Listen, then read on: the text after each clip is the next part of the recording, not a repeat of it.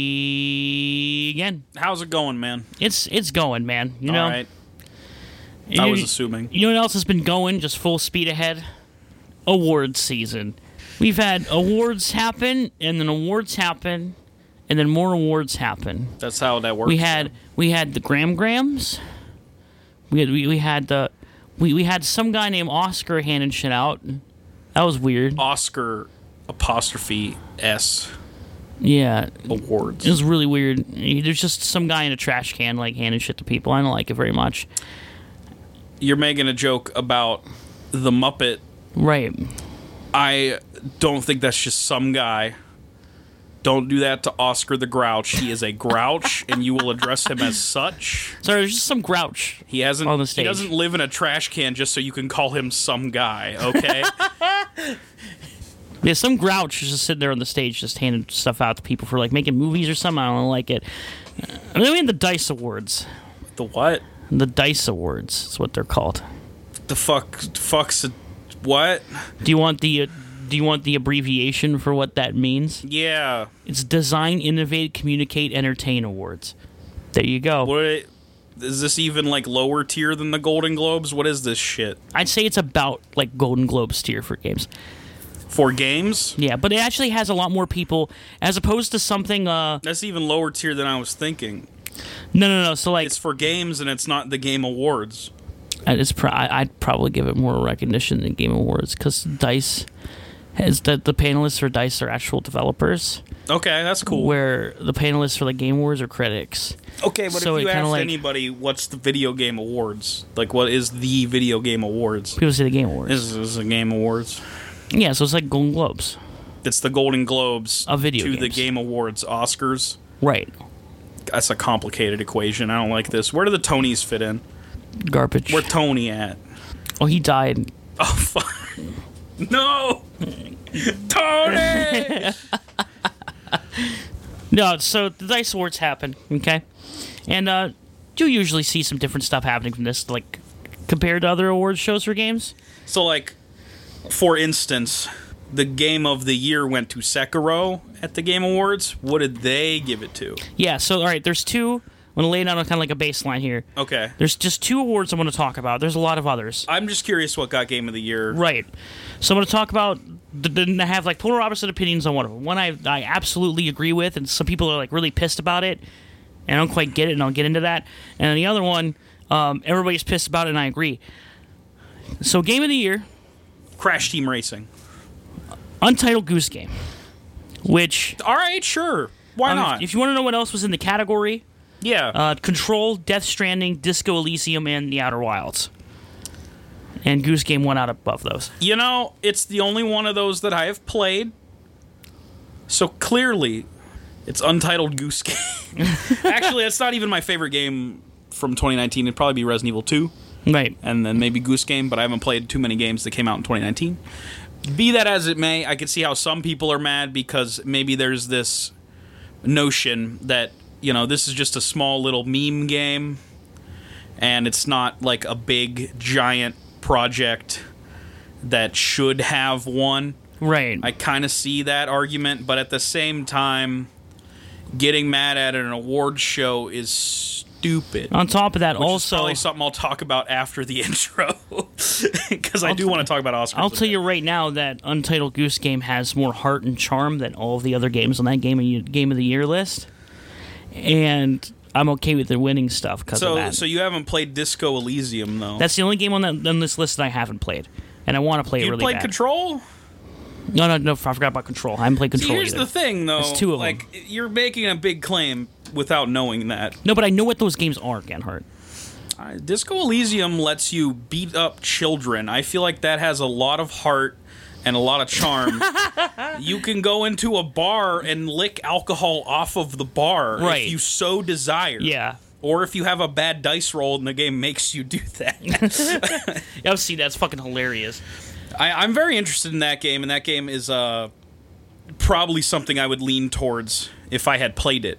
I'm waiting for it to be on something that I can play it on. 'cause I don't have PC. Yeah, I don't know if that's it's possible to put it on PS4. Hopefully, one day. I would I'd say like to I would see say that it- it'll end up happening, especially because of all the attention the game's been getting. I think that eventually it will get a console port. Now it might not be PS4, it might be Switch, but we'll see what happens. Okay. But yeah, Untitled Goose Game won that. A lot of people were, were really mad about it, talking about that. Oh, it's it's just a dumb little goose game. Like yeah, that's why it's so great. Well, I still think that for what it's trying to do, it does it very well. Yeah, It's not trying to be a big $60 AAA title. It's trying to be a $20 game where you play as a goose and fuck with people. And as far as that goes, it's immaculate. Right. they did that concept very well. And it's surprisingly intuitive and surprisingly has a lot of good puzzles in it. And I dig it a lot. I think it's just overflowing with charm too, and that, that's what I love about it. I love the, I love the way the graphics look. I love the the way the music swells when you're going up to mischief and stuff like that. It's really cool how that game's made. I think it is perfectly fine to win big nods.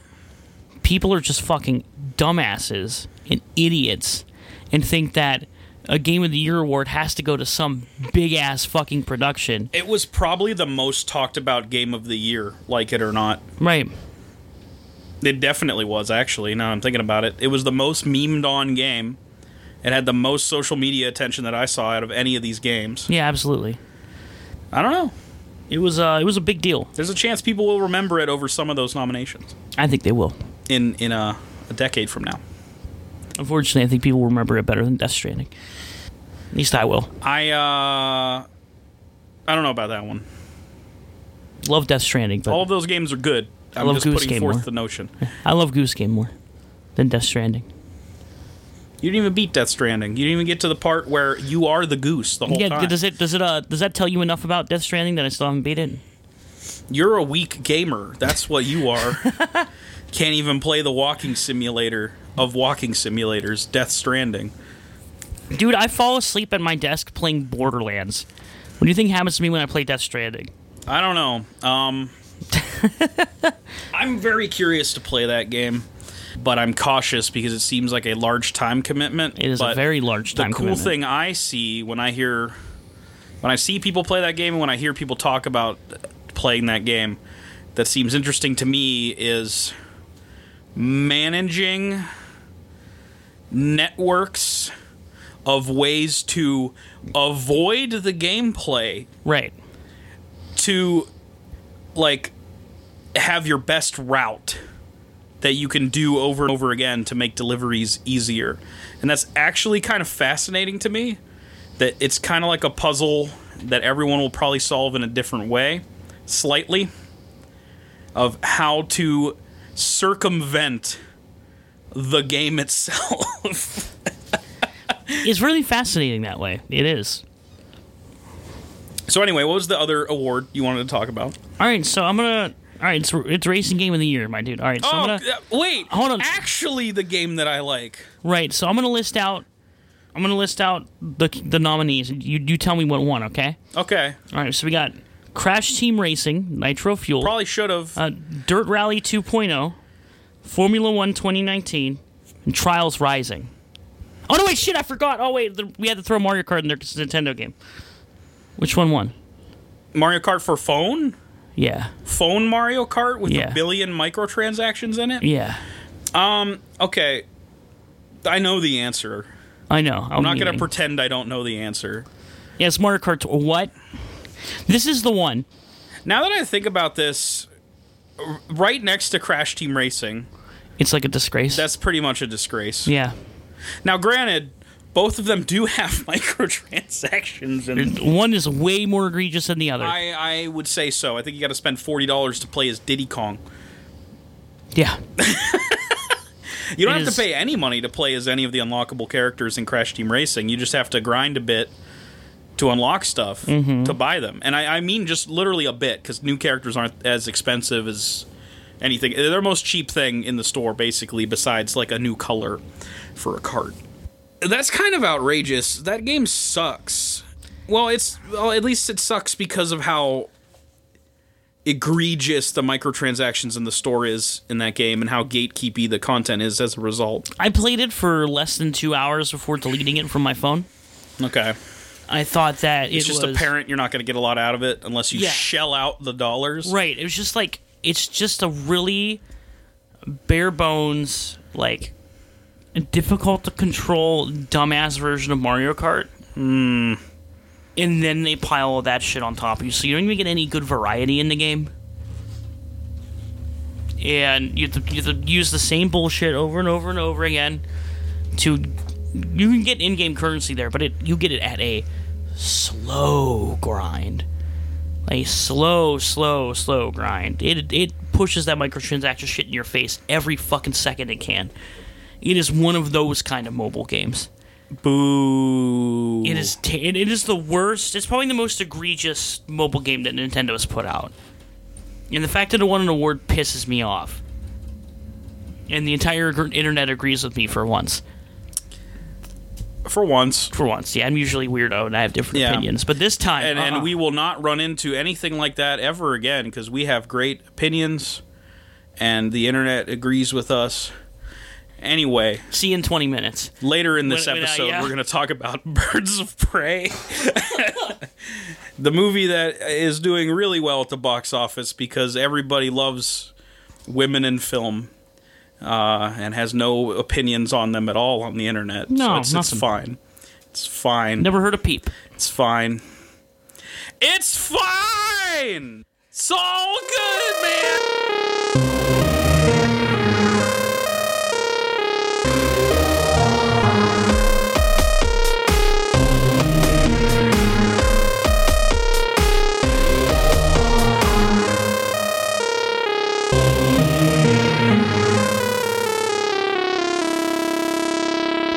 Hello, everybody. Welcome to the Gen and Jub Show. That's Gen. Hello. And I'm Jub.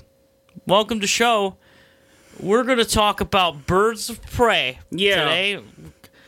It was a movie. It sure was a movie. Um, well, well, here's before we get into the other stuff on the show, and then our actual big discussion of Birds of Prey. Do you want to give like non-spoilery, basic level thoughts about it? Sure. Then people could just save the end of the podcast for for later if they care. If Right. we have a listener this week, I don't know. All right, yeah, so I'll, I'll give a baseline. okay, The movie was fun. I thought the I movie had was a fun. good time. I agree. Go watch it. I, I think the uh, controversy, if you will, is a little uh, out of nowhere.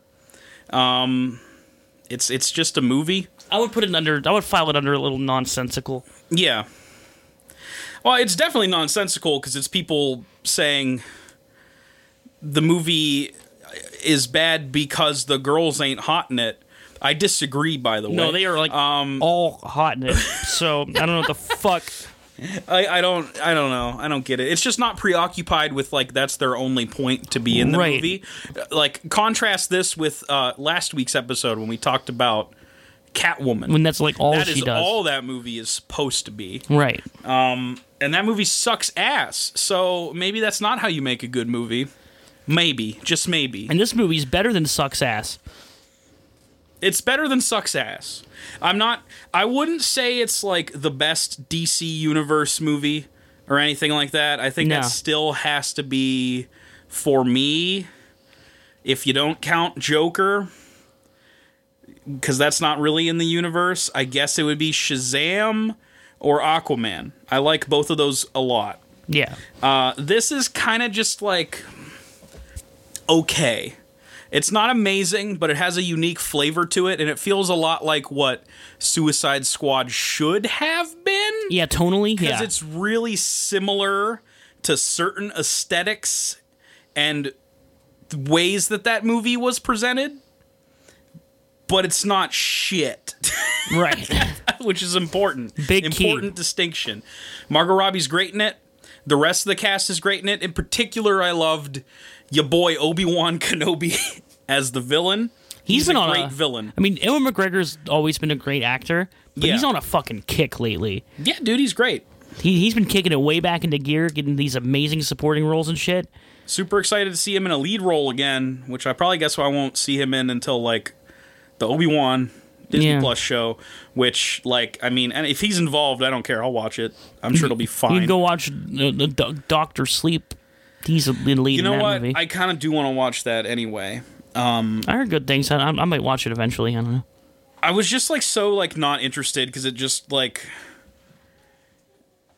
I, I heard not great things about that book Yeah. as a sequel to The Shining and Right. how like you know and like I I I I I love Stephen King, but I can totally understand that he can make a bad book a lot of the time because I've read several of them. So I kind of just skipped it. I, I liked the and it felt like it was just trying to kind of trying to capitalize on The Shining as a movie yeah. and I was worried it wasn't going to stand on its own or anything like that. But you know, hey, maybe we'll put The Shining on the wheel at one point. I would like to watch The Shining and then this. I don't know if there's any. Oh God, would we have to watch the miniseries? that Yeah, I think sucks so. ass? I, I think we'd have to. Just know to, what? Just to extend it, it out. would be funny. I'm actually very curious about that because like I've never seen it. I have no Stephen idea. King hates the Kubrick Shining Right. uh, because it didn't adapt his novel completely 100% accurately. Right. For the better, by the way. I think so too. And um, so he made a more accurate version in a miniseries It's probably where sucks. that he had a lot more oversight on. Yeah. And it apparently is garbage, Yeah. which is in, it's fascinating to me that he had more creative insight and it was worse. Because- even though it was closer to the novel. because he doesn't make. The novel's not bad, by the way. Yeah. Well, he doesn't make TV shows or movies. He makes novels. It's true. Right. So like That's some why people, Maximum Overdrive is um, the best film ever made. some people, some people just can't branch out like that into different mediums. It's not for everybody. Not everybody can do that. It's difficult. It, it, it makes sense to me that Stephen King is so good at writing these ridiculous, complicated, coke binged books that, of course, he would be good at making a miniseries or a movie. That's fine. Whatever. You have your thing. Some people can do all of it.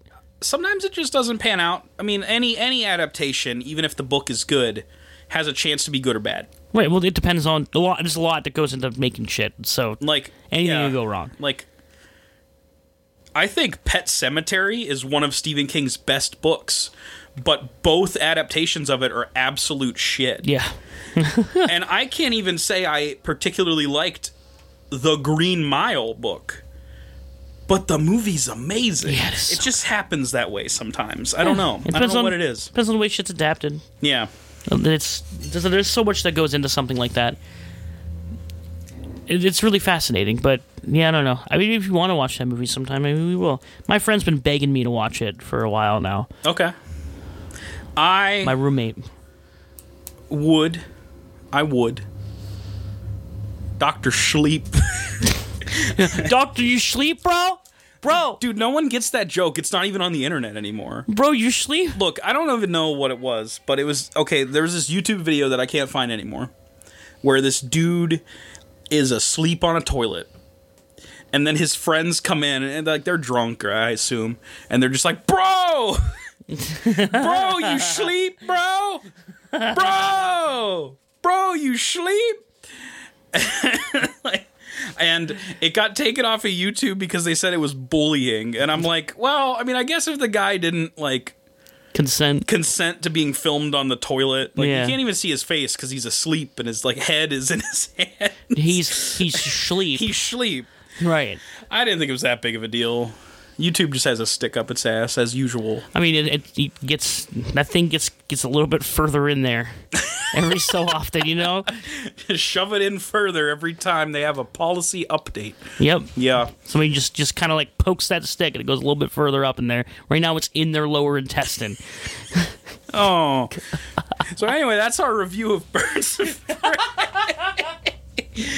Whatever, we'll actually review it uh, later. So, so what do we talk about until then? oh, did you been playing anything new, buddy? I have actually. Hit me up. I want to talk about it because I'm fascinated by this game, even though it is not good. Oh boy, hit me up. Uh, I bought an FMV three pack, uh, which had Late Shift, which I talked about. yeah, you talk the about other late day. shift, yeah.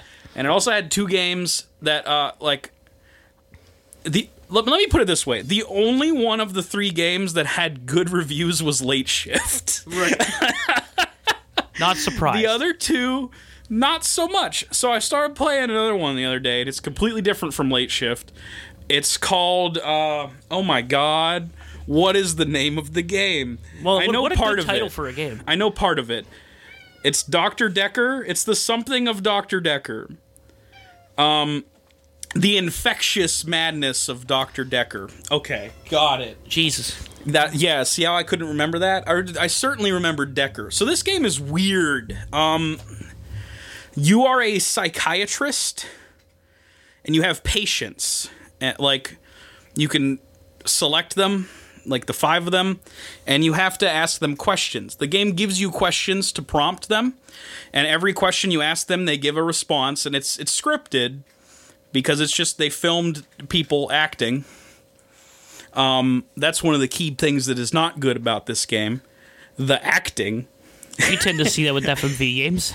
yeah it's, it's pretty it's pretty spotty uh, so the game gives you prompted questions and uh, like each patient of yours uh, th- that operates on a traffic light system of progression and what that means is when you start asking them questions and interviewing them you see like a little red light and then eventually you have unlocked a certain amount of responses and queries you get a yellow light and once you have explored every single potential response you can get for that day's session, you get a green light, and that person is like done for the day.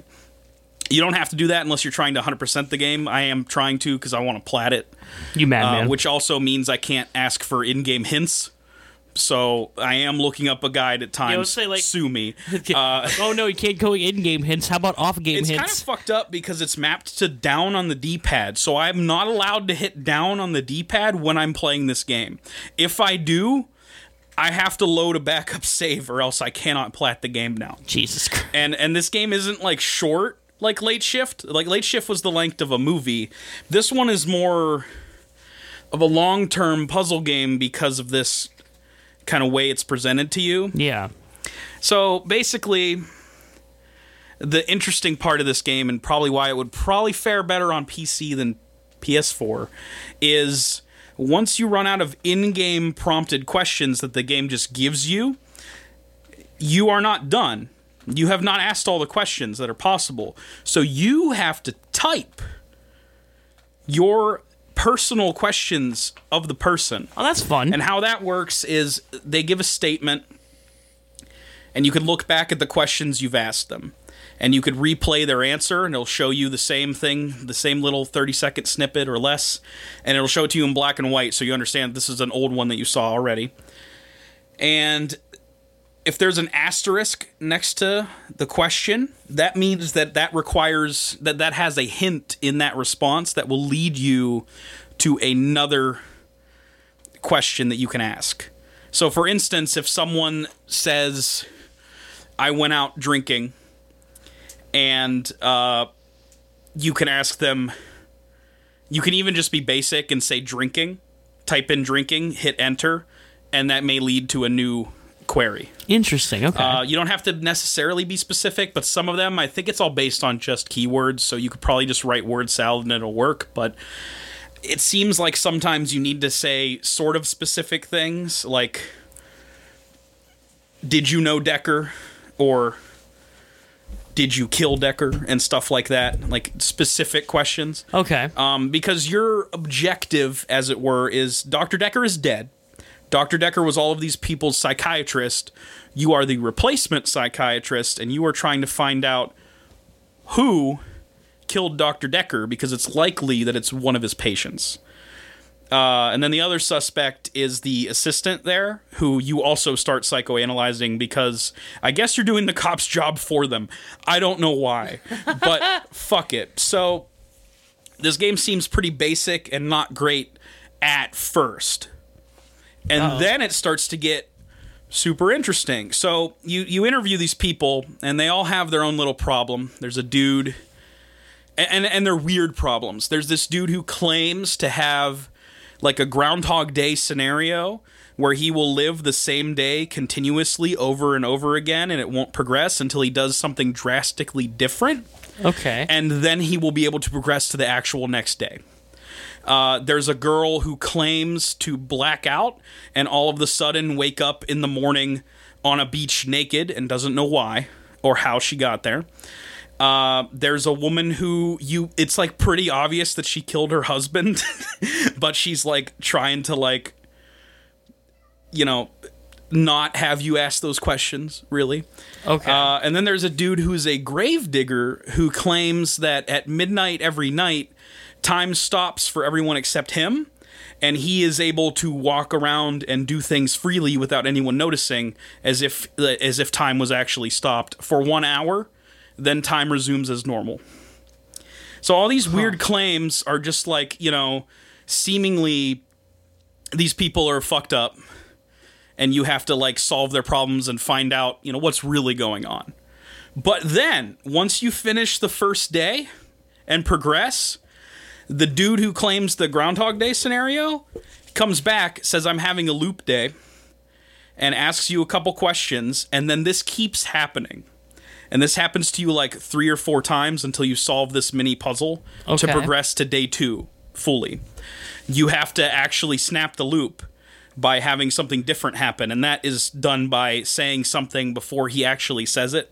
Like you bring up something that you wouldn't be able to know unless you were also experiencing the loop as him. okay. So that's a real thing that's happening because it happens to you too. But why is it happening to you too? I don't know. And then you get a fucking recording of some dude who talked to Dr. Decker before he died and he starts talking about Cthulhu shit and I'm like, "Oh, so this is what this game is going to do. It's Okay, going to be what the some fuck? Cthulhu shit yeah, that's interesting. or Uh, at least psychological horror." right. and now I'm way more interested in it, even though I haven't progressed much past the point where I've just described. Um, I wish the acting was better because I like this concept a lot. yeah, there's only so But with much- like really good acting and really good performances, it would be a lot more stomachable than just watching people act badly that they are distressed or nonchalant. Uh, it doesn't work as well as it wants it to right. but I will report back once I know what the twist is. I hope it's that Cthulhu. Right. Yeah, me too. Honestly, I'm excited to see it. but like honestly, it could just be like one like a modern horror film where it has the twist that the horror, the supernatural element is not real, Yeah. and that would be disappointing to me. I hate those twists. There's a little boy that's walking around. He's a little d- like dummy, but like but he's real and then the end of the movie it's like no. Nope, that's stupid, you fool. Which Oh my like I God. guess has been I, I guess has been kind of a trope since like I want to say Vertigo where like you're thinking the whole time, sorry for spoilers for a Hitchcock movie from the fucking 60s. You think the whole time that there has to be a supernatural explanation for things, and then the actual explanation is like, nah, it's it's this, which is a normal thing. That's just fucked up. That trope is kind of tired in horror for me right now, so I hope it doesn't do that. I hope it's not like, nah, dude, you were just high the whole time or something. You But yeah. ripped a real good bong. that was uh something I've been playing that has at least piqued my interest, if not like annoyed me. Man, I'll see. I'll see where it goes. FMV games are so goddamn fascinating. It, it- There's such the a breadth of quality garbage. is uh usually bad. Yeah, Isn't that even, like- weird? even like uh, Gabriel Knight 2, a series that I truly love. The second game is an FMV game, and it is weird. It's hard to get used to. well, even late shift, which I did like, is kind of stupid at times. Yeah. There's a, a a clip that I saw online of uh I think it was fucking uh Matt from Two Best Friends. Okay. uh, formerly. and uh, there's this part where they go to a Chinese restaurant and the dude, uh, you know, is doing the bad Chinese accent thing where Oh, he's okay. pronouncing R's Right. instead of L's. So he's the line is supposed to be memory clearing, but he says Oh, no. memory clearing. Ugh. And then Matt just died because it's really unexpected and bad and like That's, I don't that's know. cringy. it Bro, you happens. just posted What, cringe. what are you gonna do? They didn't need a second take of that. They just thought it was fine that he said memory clearing. Ugh. it hurts every time you say it, dude. I agree. Ugh. Like, I mean, it's not that guy's fault if he fucks it up, but it's the director a- and the designer's fault for not just getting another take. that means they were okay with super Asian stereotype being in the game, and that's not cool. Nope.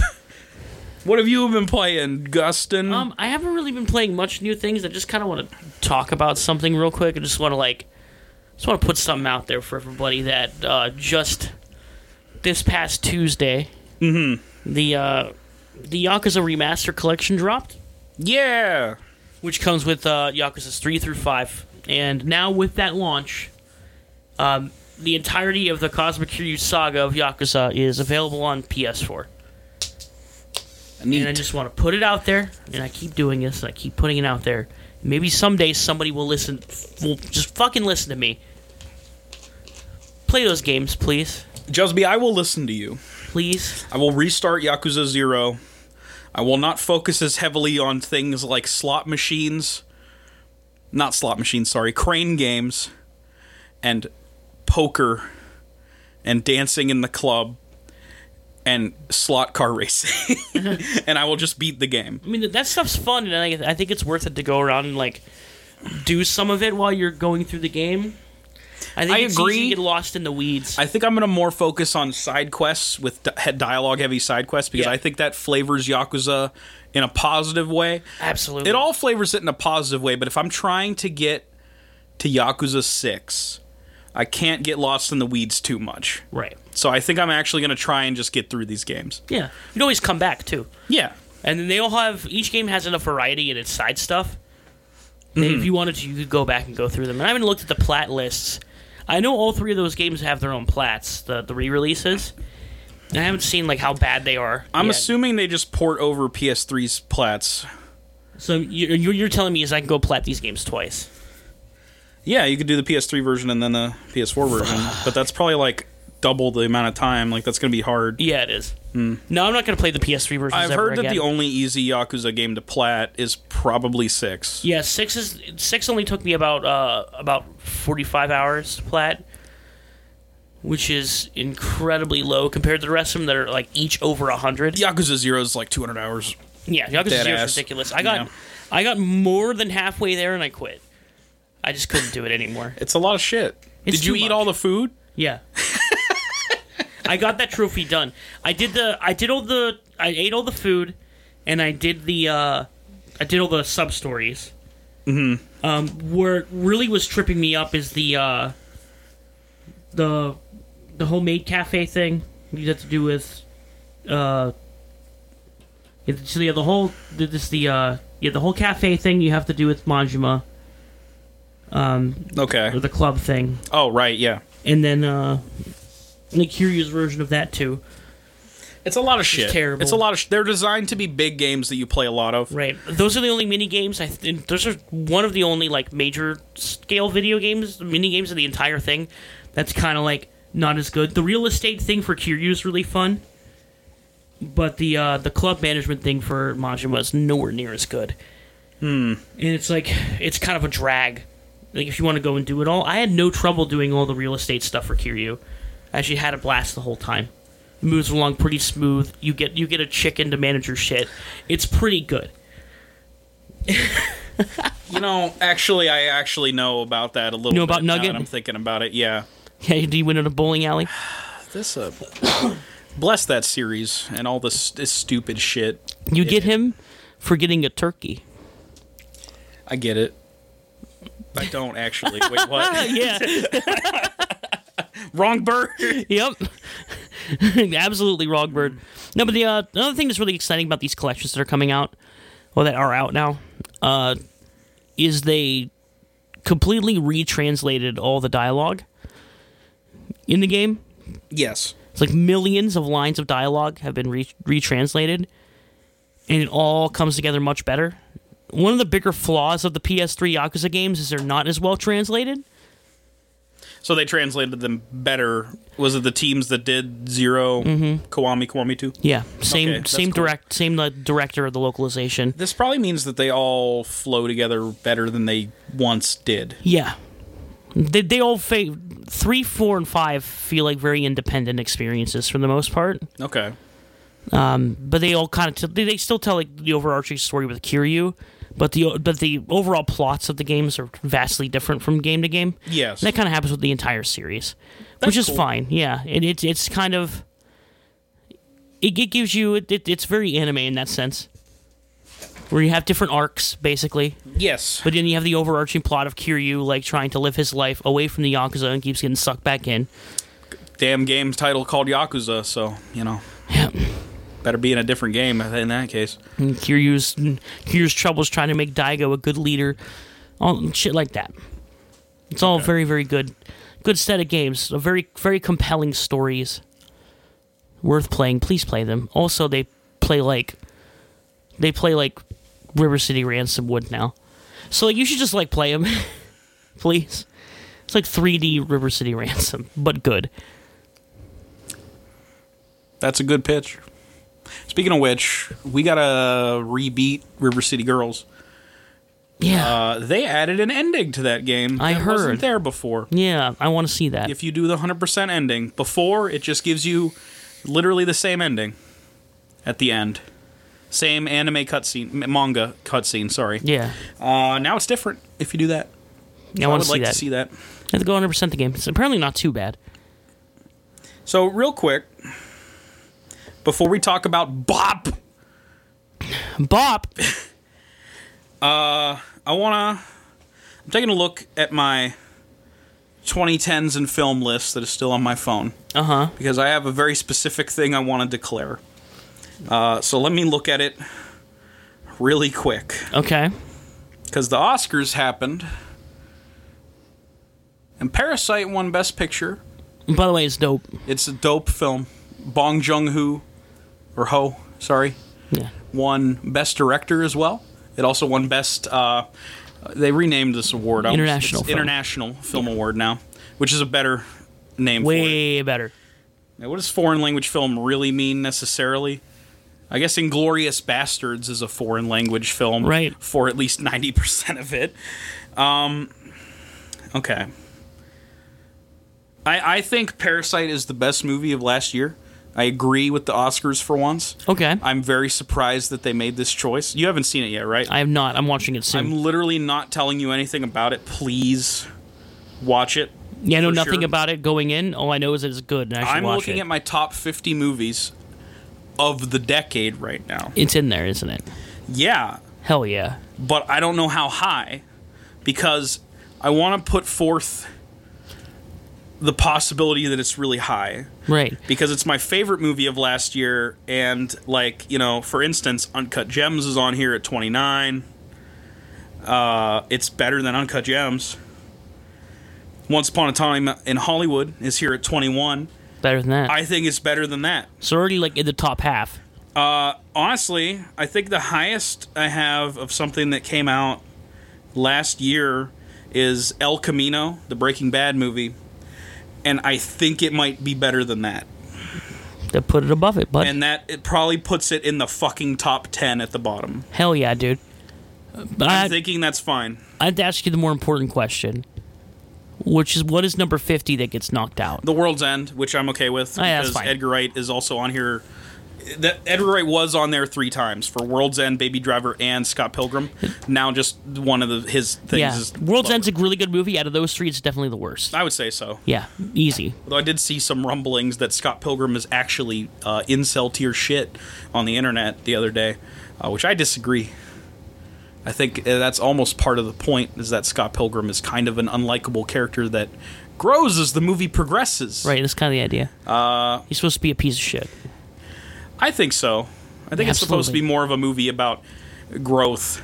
Um, granted, I will say the comics deal with it better. Oh yeah, way better. They have more time to deal Um, with it better. Like it's really funny that he faces his dark inner self and they just kind of shoot the shit. yeah, That's funny, but I don't think that necessarily is good character development. And the way they do that in the comic is actually way better oh yeah, for and sure. more introspective. Um, but anyway, I just want to say see Parasite, and also I kind of want to talk about Joaquin Phoenix for a minute. Oh, his his Oscar speech. What the fuck was that? No milk, bro. Don't no do it. milk? I mean, almond milk tastes better. Tastes better anyway. You should just drink almond milk, but Yeah. Okay. no milk, gang. Look, let's talk about milk. I didn't- like the film or the Nah, Okay. nah. Uh, The the substance. Oh, okay. When you were a kid, I'm sure you saw ads that milk is good for you, is good for growing strong bones, right. that vitamin D. You Now- need it, drink that shit. Kinda not true, kinda propaganda. Yeah. Now in in, in our Milk's Lord's year kind of bad 2020. for you and is kind of full of fat. Right. However, I think milk good goes good on cereal. Don't know what else you'd put on there. If you want to do almond milk, that's fine, Dude, v- you put. Do you get some? Alright, but here- it's expensive. pro tip, Normal milk also fine. bitch. Pro tip. Right. Ready? Yeah. Get some. Get some Fruit Loops. Mm-hmm. Vanilla almond milk. Really Does it good. turn Fruit Loops into good now? Yeah, it tastes like it tastes like if you put like Is Fruit Loops a low tier cereal? I will not argue about this. No, if, if it, it tastes like it tastes like you put like fruit into like a bowl of whipped cream and you ate it. Okay, It's like really good. that sounds pretty good actually. Almond milk can enhance different cereals, so cereals that are weak could get enhanced right? But like by you almond put- milk you- if you because put, it's like, pure sugary good shit. yeah. But then you probably. get you're having Reese's Puffs, right? You get chocolate almond milk, ah and then it enhances the chocolate flavor a little bit, and it's the jam. okay. Now look, I'm not a vegan. I will. Uh, uh, that's pretty obvious. Right. You can hear me heavy breathing the entire podcast on every episode. Listen again and Jub every week, please. so it's pretty obvious that I, I'm a large person, which suggests that I'm not vegan. I've never met a fat vegan. I've Neither never have I. seen a fat vegan. Neither have I. I, they probably exist I'm sure they do. but be that as it may, um, I don't care if you're vegan and if that's a cause that you want to champion for yourself, go for it. I don't like I don't like being told what to do though, and I don't like the superiority that kind of happens when someone like Joaquin Phoenix wins a Oscar. a- Admittedly, a deserved Oscar, by the way, because he was great in Joker. And he uses that opportunity to decry the dairy industry. Which, by the way, if you want to talk about environmental impact, um, the carbon footprint That doesn't kill the cow last time I checked, Right. by the way. So the carbon footprint of the dairy industry is nowhere near as bad as the carbon footprint of, let's say, beef, yes, um, which is the worst offender by far. I'm I sure. mean, I understand, you know, you'll pick your causes and go for them. If he wants to fight against milk, help help yourself, buddy. I, it was I would very be okay with rambly. it. I don't drink even almond know if milk he anyway. wanted to talk about that at first because he seemed to talk about the general state of the world. And yet ramble. And then he rambled into milk, and then he rambled into quoting his dead brother and getting really emotional and going off the stage. So, Right. like, I'm going to question the whole speech he was on coke. he gave a much better speech at uh I think the Golden Globes. Yeah. Where he kind of like said it should be on us the white people to give more roles to other races because we are the perpetuators that started racism so it should be on us to like end it. I think is what he was getting at. That's fine. That's a way better thing to say. More agreeable than like, dude, milk though. Evil. You evil motherfuckers with your milk. and then I was laughing my ass off because on Twitter, uh, someone pointed out that he uh, had a plastic water bottle at the red carpet. And then someone was like, We got him! this fool! With his plastic that somebody at the place probably handed what to a him. bad environmentalist with his plastic water bottle. Pass out from dehydration before ta- accepting plastic, you hack. I mean, it's hey, it's whatever. Look, I'm just gonna say that he, if he's against milk, I bet you there was milk in that fridge he climbed in in Joker. I'm just It saying had to have been. that character's probably drank milk, but maybe that's why he went crazy. Maybe Nothing. that's why. No, so he didn't drink. he- Ooh, weak I got bones. it. Weak bones. Weak little, bones? little baby boy, weak bones. I don't know. He got hit by a car and was fine. I think those bones Mm, you know what? are good. they Those were. bones are good. He went through a lot of shit in that movie and is fine. Would you say his bones were? Uh, Fine physically, not mentally. you know. Would you say that his uh, his bones got uh, rattled when he got hit by His- that car? Yeah, yeah. The Joker's bones got rattled a lot. Yeah, Uh, but not as much as some other people in that movie. Oh, Hey. oh. But we'll talk about Joker when we talk about Joker, because hey, we're watching Batman films. Yeah. And sometimes, did you know, Batman films don't even have Batman in them, like this one. like this one. But I count it because you got to count the movies that probably wouldn't exist without Batman. They're a related character. Mm-hmm. Um, like I wouldn't say Man of Steel is a Batman movie or Green Lantern, even though they're in the same realm. But Birds of Prey, based on a sub team Yeah. related to Batman, Harley Quinn is a Batman villain. Definitely would count that. Would count Joker. Yeah. Unfortunately, would count Catwoman. right. So here we are. We had to skip ahead a lot, but I think it's worth it to talk about this movie now Yeah. as opposed to in th- late April or early May or something like that. I don't know. Trying to trying to see if I could actually fully remember the film's actual title. Is it what? It's Birds of Prey and the Fantabulous Em- Em- Emancipation of One Harley Quinn. That is it. oh, holy shit! You got it. Uh, That is actually, ridiculous. actually, you're wrong. I just checked. The title is Harley Quinn, according to my local Oh, that's it? theater. No, Harley Quinn, in parentheses, Birds of Prey, is what a lot of movie theater chains are trying to force as the new title of the movie. This is apparently not a Warner Brothers thing, by the way. Oh. this is apparently just theater chains trying to like maximize profit because they don't think Birds of Prey is getting people in the seats as a name to attract people. And you know what? I think they're correct. Yeah. I think this movie has a bad title that doesn't really tell you what it is because if the movie's character wasn't like if the main character wasn't Harley Quinn, you could maybe have an argument to call this Birds of Prey, but the main character is Harley Quinn. It's a Harley Quinn movie about Harley Quinn, narrated by Harley Quinn. It's Harley Quinn. right.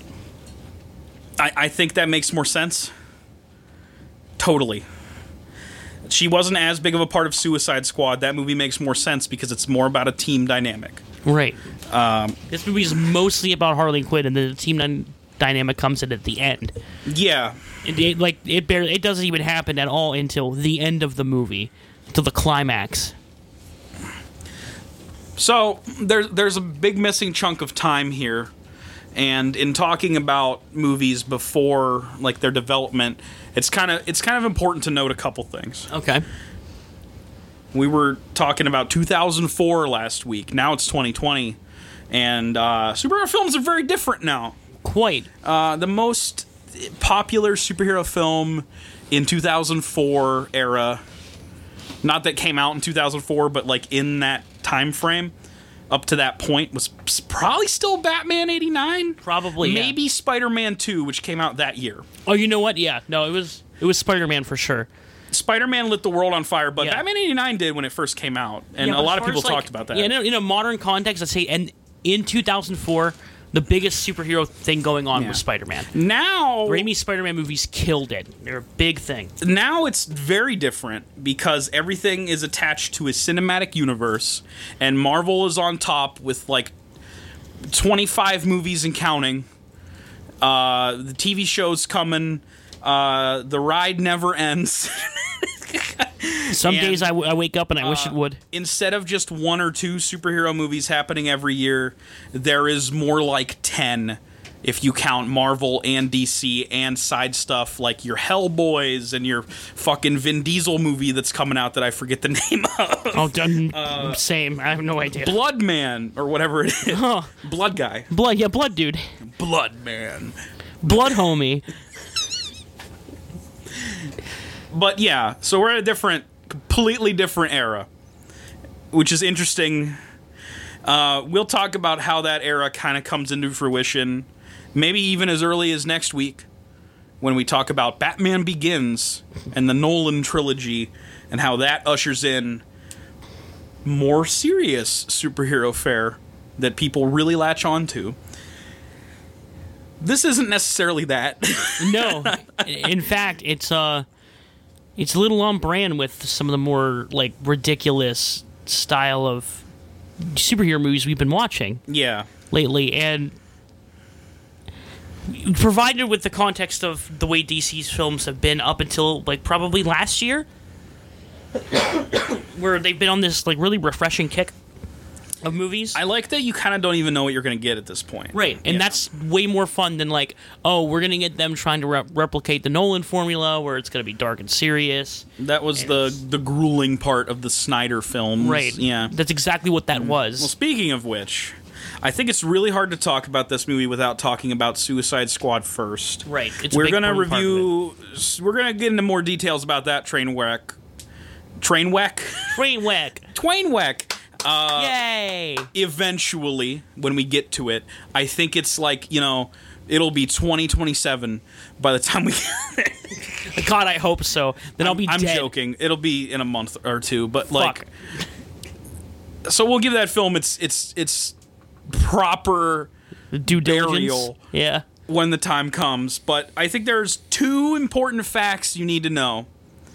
Because God God no, you do not have to see Suicide Squad before you see this. No, not at all. God no. Thank God. Do not if you haven't seen it. Yeah, I- I just, just don't. wouldn't. Yeah. Studio audience raised their hand. They know yes. you don't. You don't watch. Don't watch Suicide Squad. So the two things you need to know. Jared Leto just lays in knives. You need to know that. Let's talk. We'll talk about him in a minute. Let's. So, despite the movie being very messy and not good, Margot Robbie's Harley Quinn was a definite highlight. Oh yeah. Then- Most critics agreed with that.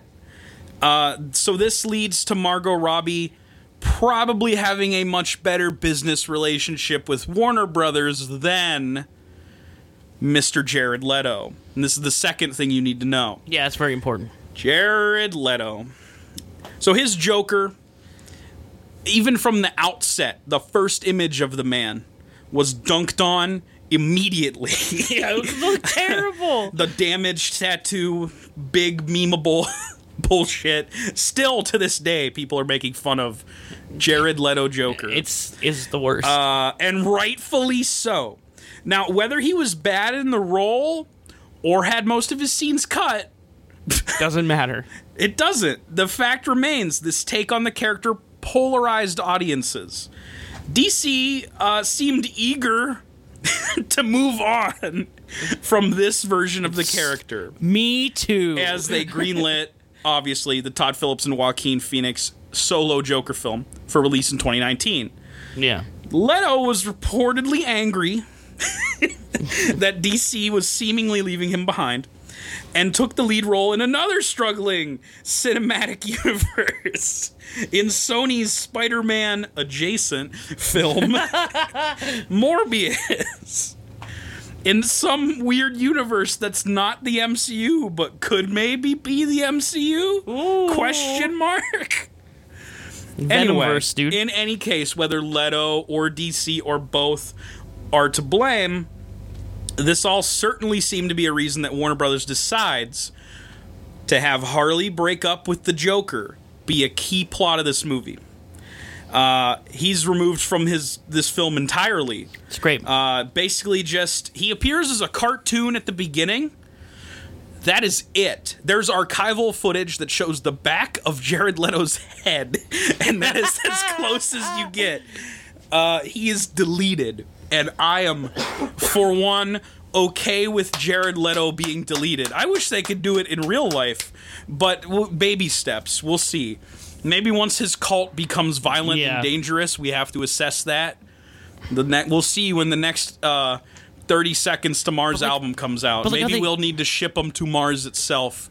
They're never gonna become solve the violent and problem. dangerous. They're like emo girls. Hey, he said this is war on that one album. The one with the fucking what tiger on the cover of it or whatever it was. I think it was also the one where, like, uh, if you bought the CD, it was a random person's face. Yeah. in like low res. Yeah. So you couldn't like really tell, and there was like a million different versions of it. Right. Kanye West is a feature on that album. That's interesting. I I need to hear that now because I didn't know that existed. Oh, until dude, I'll just sh- the this song's moment. called Hurricane. I will. uh It's into something. I don't even particularly hate Thirty Seconds to Mars, but it's gotten really like bad Oh, it's, it, it keeps getting worse. in too. recent years. it keeps getting. Every album has gotten worse. I, I'm kind of like I dunk on Jared Leto a lot. I think he's probably like a not great person. Oh, yeah, definitely not. Reportedly from multiple films he's been Definitely on. not. Yeah. But you know, all things aside, I, I can't say that he puts in a bad performance every time. Uh, he was great in Blade Runner 2049. Yeah, he was. Um, But God, Suicide Squad. Ooh. I fall on the side of the fence that he was bad in that movie. Yeah. It wasn't bad because they cut him out of that movie. If there was more of him, I would have been more annoyed. So anyway, That's it. That's the T. in the same year that Suicide Squad came out, Margot Robbie pitches the movie that would eventually be known as Birds of Prey and the Fantabulous Emancipation of One Harley Quinn to WB. Robbie's idea was, quote, an R rated girl gang film, including Harley, because I was like, Harley needs friends. Harley loves interacting with people, so don't ever make her do a standalone film. Uh, that's probably fine Yeah, sure. probably good to throw her with a cast because I think it's a character that works best when she is annoying other people. Absolutely. uh, and playing off of that is certainly something that happens in this movie to, to good effect. oh yeah, yeah. One of the things that does very well. So Robbie eventually convinces them to go ahead with this idea, and she agrees to produce. The script was written by Christina Hodson, who previously wrote the Transformers spin-off Bumblebee in 2018. People seem to enjoy. So maybe like her role as a writer is to take a cinematic universe that fucking sucks and make a good spin-off movie out of it or at least a decent one. It'll look decent compared to some of the other entries. Oh yeah, quite. She's also set to write The Flash, which I guess is still a thing. Really, Yeah. same guy. Yeah. Uh, well, I, I think so. He's still game to do it. He just showed up in fucking uh, Crisis on Infinite Earths, Earths, the CW thing. Oh okay. they had cool. the Flashes meet each other, which is actually kind of neat. That's that they fun. acknowledge that like these things can happen. It's crazy. That's fun. So Robbie emphasized it was important to have a female director. So WB selected Chinese American Kathy Yan. Uh, her only previous film was 2018's Dead Pigs, which I have heard absolutely nothing about. Uh, this seems to be a scenario that like happens with comic book movies a lot now, where they take this indie darling director who made like one movie that was viewed as pretty good, and then they instantly take them and throw them into a hundred a hundred million dollar film to make. And sometimes that ends up being actual shit.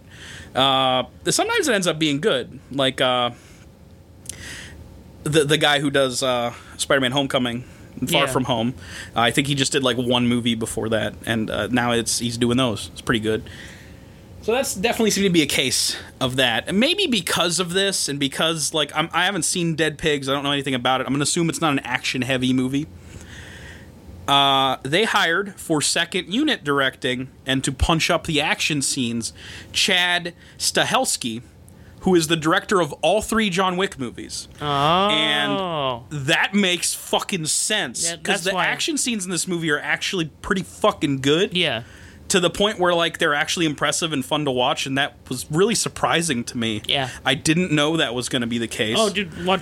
A few of the scenes, especially like uh, one one that immediately jumps into my head is when she was like beating the shit out of those two guards with a baseball bat. yes Give me heavy John Wick vibes. uh, the cocaine baseball segment Yeah, that too.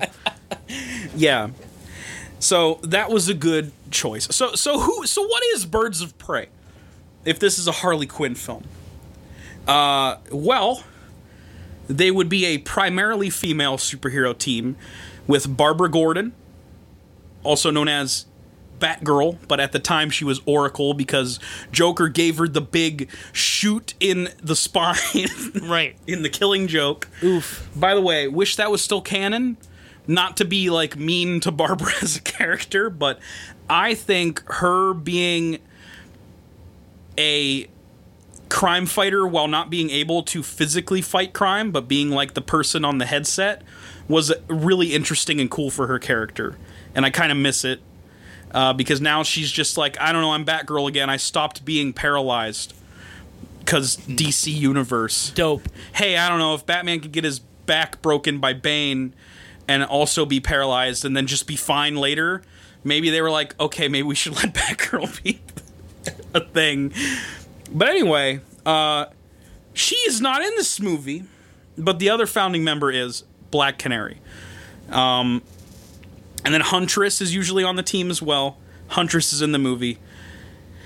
Um, so these are all characters that are associated, but then the other characters in the movie, not not so much. Not so much. Harley Quinn, no. Renee Montoya, no. Cassandra Kane, I don't think so. Not as far as I know. Um, weird choices here, but I don't mind it being weird choices because Birds of Prey is kind of a niche property. So you could fuck with it a bit and have some fun with it and like, you know, kind of maybe even like in a Guards of Guardians of the Galaxy way where like, you know, your casual moviegoers don't know and love this comic, so maybe make it something that would appeal to them a little more.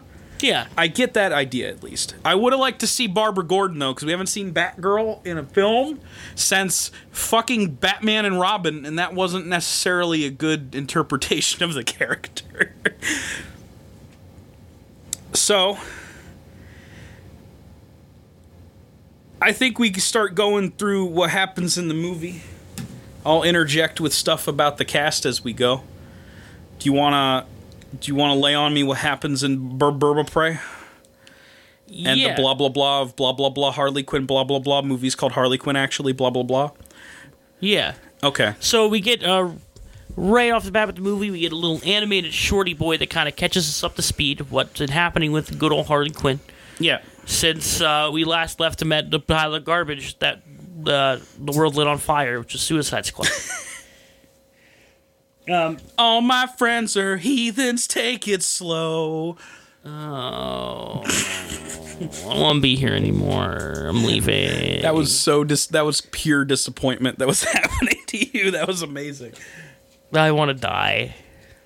So anyway, it's cute little fun animation, uh, fully expressing like the attitude and like aesthetic of that this Harley Quinn has. Yeah. It was really nice. I appreciate it. it was I liked fun. all the comic references because we haven't got to see her be in the classic Harley Quinn outfit, but she appears in that way here. Yeah. And then the Joker they show us uh, looks like classic Joker, comic Joker, not Jared Leto Joker. Good choice. Great choice. She uh just displays that she her and Joker broke up, which is like you know everybody knowing going into this overarching plot of this movie. yeah. Her and Joker aren't together anymore, and we get a little bit of a montage of how her life has been going since that happened, Yeah. where she is uh, horribly depressed, Uh huh. um just just squirting uh, cans of cheese whiz into her mouth, eating cereal, and watching cartoons, Yeah. and then uh, She gets a hyena. and she got a hyena from a dude. and I then love had it- that they did this. and then had to because- kill a guy. Oh Fun. yeah, dude. The hyenas, her pet hyenas, were one of my favorite parts of the animated series. yeah, this is great. Um, it's cool that at least they got to be in this. Well, one of them. It would have been probably hard to have two. she also uh, takes up roller derby and just like beats That is the also a shit out thing of from the comics. yeah, just beats the shit out of other girls. So that's fun. That was really entertaining. It's weird to me that she would have like a civilian job as Harley Quinn. Right. Like, is, is Gotham City that fucked? That's that the they idea. just let like a criminal have a civilian job. It's all above board. It's fine. Yeah, it's really strange because like it, she she talks about later in the movie about how like after the Suicide Squad shit was done, she got put back in Arkham Asylum, and then she just broke out again. well, that happens at the end of Suicide Squad. Right. Joker breaks her out. Right. But then I guess nobody's Just nobody does anything about it. nobody's doing well. Nobody law enforcement wise is doing anything about it. They're scared of Joker. I guess that's, the kinda- implication. yeah. So then we get like her admitting that she hasn't really told the underworld, the criminal underworld, or anyone that she has broke up with the Joker, uh, because she doesn't. She likes enjoying the amenities that her status in the crime world uh, brings because of that connection. Yes. Uh, It's weird to me that I guess this means that Joker hasn't told anybody that he broke up with her, or maybe he just doesn't give a shit. He's too busy laying in a pile of a bunch of knives Right, and that's Uh, pretty much all he does, as far as I can tell. and having a bad Joker laugh where he puts his hand in front of his face and the hand has a smile on it and he goes, ah, ah, ah, ah, ah, ah, ah. Oh God, Fucking sucks. oh God, I can't wait to we get to talk about that again. So she goes to a club. Yes, that uh, we very quickly find out is owned and operated by Roman Sionis. aka the Black Mask. The Yes. club is called the Black Mask, by Yeah, the way. which is so fun. this is Ewan McGregor. He is amazing in this movie. I great. love this character, and I love how nothing you know about him. You don't know a damn thing about him by the time this movie's over. Yeah, You just know that he's incredibly narcissistic and prone to violence and outbursts, but he's also incredibly outgoing, has some big gay energy going on, Oh, yeah, for basically. sure. um, he genuinely seems like a coked up, like, yeah, we're having a good time kind of guy until something doesn't go his way. Then he becomes a violent psycho. That's all you know. Now, I know in the comics there's like more of a reason why he wears the black mask. This just seems to be his thing. he just likes wearing it. He doesn't wear it for most of the movie until the end when he wears the black mask. I Yeah. think it's just like he thinks it's cool that when he does super violent crime things to wear the black skull mask. Yeah, that's it. that's all you need to know, really. I'm, I'm fine I'm with fine that. with it. Yeah, it's fun. The less, less, the less is better sometimes. Less is more. Yeah, Let- let- and with those kind of like those kind of villains, less is definitely more. I think he's allows- like he's honestly feels like a better Joker Yeah, than the Joker in this universe, right. which is weird. Yeah, it, it's really really strange. So uh, we get a scene here in this nightclub where Harley is uh, drinking excessively, and then the some dude like talks some shit on her, and then she just breaks the guy's legs. Turns out that's Sionis' driver. He's pretty pissed off about it. But then, then, then then But he doesn't calms do down. anything because he knows this is the Joker's girlfriend. Yeah, he's afraid of the Joker, which apparently everybody in this town's afraid of a guy who just lays in knives all day. I don't get it. He's the Joker. He's scary. Ha ha ha. I'd be I'd be scared of Jared Leto too. He has a cult and they'll do whatever he asks. Oh, Yeah, that's true. Yeah. just like lay down and cry about how much life sucks. That's about all they do. And we're a lot of white. I'm not saying I'm sorry. that's a that's a 30 seconds tomorrow. Am I right? Yeah, it is. Okay, good. That's the same Could've album that just been that. singing another band and No, not no. to the edge. Yes, what the Okay. song's called. Yeah, closer to the edge. So now we get introduced to another one of our main characters in the movie, uh, Dina Lance, Hell yeah. Black Canary. Yep. who is a singer at this nightclub. I'm super glad I didn't see a lot of bad takes on the internet that like this character white in the comics. Why is she black? I know. I'm glad I didn't see it. I'm sure those takes were around, but I'm glad I didn't see any. She's fucking good. She's great. I like her a lot. They did a good job. And she seems to like really be into playing this character. oh yeah. This is Journey Smollett Bell as Black Canary. Mm-hmm. She was excited to bring the role to the big screen. She says this quote Black Canary, she's such a legendary character, and I became a fan of her from Injustice 2. That's awesome. she even based her performance of uh, this doesn't happen till the end of the movie, but if you know anything about, about Black Canary, it, th- this is how her character works. She has a superpower where she has a sonic cry that comes out of her mouth, uh, and she literally based the performance of this cry on how it is in Injustice Two. That's sick. I didn't notice that 'cause Hell I yeah, didn't play dude. that much of that game. it's a good game. Yeah, I know. Black Canary's really good in it too. Yeah, Kick people with your legs, yeah, and then do a scream, and then do a scream. yeah. and then She was great. She's one of my favorite side characters in this movie. Um, they, I think they nailed like basically all of the key team members, if you will. I think so. Yeah, Even though the movie is Harley Quinn's, I didn't feel like anyone was a weak link. yeah, I liked the characters enough. Yeah, I agree with you on that one. Uh, so we get a scene later on where Harley gets uh, too drunk, and she has to be saved by Canary. I, I think the movie plays with time a little bit, but Yeah. we can describe it however we want to, because you have Harley Quinn narrating the whole time, Right. and as such, she's an unreliable narrator, and she fucks up, and we kind of get like a somewhat not in order sequence of events, because I believe it doesn't show us this until later. That's right. Yeah. Yeah. But you can say it now because it's probably hard to keep track of everything like that. It just it just is all I was gonna say real quick is that uh yeah she she rescues Harley from uh about to probably get assaulted by some guy. I, uh, or kidnapped, or but the vibes were definitely Bad. Like, hella like bad. rapey and bad. Right. Uh, and she's too drunk to really do anything about this, so Black Canary is gonna do nothing, but then decides to help her. Yeah, and so this gets uh gets gets Canary kind of roped into being uh being Siona Sionis's sees driver. her kick a bunch yeah. of ass, and then is like, "Oh," because it's just she's just the singer at his club Right. now. But now he's like, "Oh, she should be like an enforcer of mine. She should be my driver, Right. especially because I need a new one now." Uh, and that's what her role becomes, Yes. very begrudgingly, because you can tell that she's just trying to, you know, work her singing craft and just make ends meet. But uh, doesn't doesn't want to necessarily do this, but you know, it's kind of hard to say no to Black Mask and probably keep living. Right. I would assume. I would assume.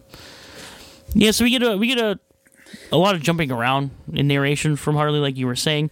We get this uh this scene where I'd assume it's after everybody finds out that she's not with the Joker anymore and she gets uh just attacked by a bunch of different people. Well, okay. The key thing that lets everyone know because she doesn't openly tell everybody Right.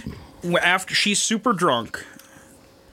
So that night, I think maybe before she goes to the club, the again, the narration is not not reliable. Right. she drives to Ace Chemicals, which is where her origin basically is. Uh, this scene was in Suicide Squad. Uh, Joker took her to Ace Chemicals, where he fell in the vat and became white skinned.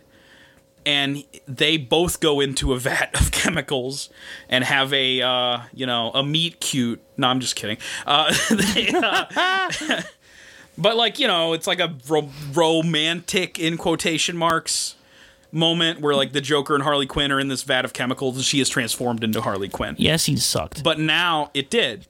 but now they use it for a good scene because she's like, this place is where it all started, and now I'm broke up with the Joker. Fuck the Joker. And she gets a, an idea to blow up Ace Chemicals. Uh, she just drives a truck through the gates and then bails out. And that truck crashes and blows up the entire factory. And you get the sense that this was an important location to the Joker as well because it has ties to his origin as the Joker. right. So this place blowing up means I think that he tells everybody, "Fuck this bitch. Right. I'm not dating her anymore." um, and I think this leads uh, Ren- Renee Montoya, who we get introduced to here, to find out as well. Yeah. because she leaves evidence at the scene that she was Yeah. there. Lisa, she th- as she is driving a, the big truck, the big truck into the chemical plant. She she had a necklace she received from the Joker. She rips a it off J and throws on it. it. out. Yeah. Yes. She rips it off and throws it out the window, and that gets discovered by Montoya, who uh, now realizes what's going on. I liked her character okay. She's maybe like my least favorite, Of like the main like the main ones. Yeah. But like still okay. This is a good interpretation of Renee Montoya, in my opinion. Who uh this is Rosie Perez playing her too, so that helps. the only redemption Perez's story for a cop is to stop being a cop. That's sick though. I Yeah, liked right. that Yeah. actually. Um so she first appeared in Batman the Animated Series, just like Harley Quinn did, which Mm-hmm. is cool. Uh though the cater the character later received development in uh a series I like a lot that I don't see get brought up a lot, Gotham Central. oh which yeah. is like just focusing on the cops. right. Batman is like a tertiary character at best. Um, and 52, which uh, saw her eventually becoming the vigilante, the question for Yeah, a yeah, Mm-hmm. yeah. time. Uh, I don't know what she does now. I don't know if she has like a vigilante identity or if they've went back to her being a cop.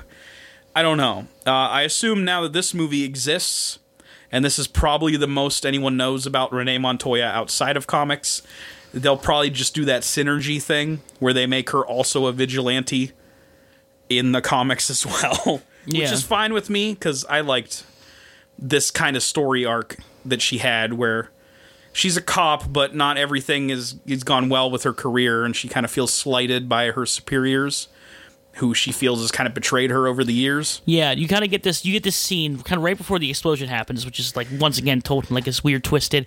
After you see the scene of Harley blowing the place Yeah. up, you get a scene where she's investigating a crime, That happens before the explosion. Right. happens. Yes.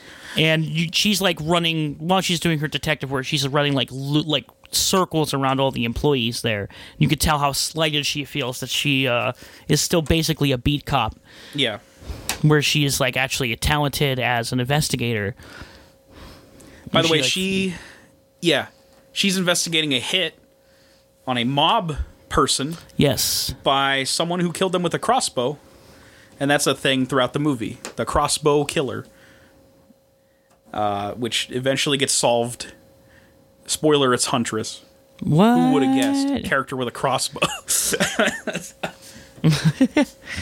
So when uh, so Montoya figures all this out, and then we get a scene. We get s- a scene where everybody in Gotham basically is after Harley Quinn now.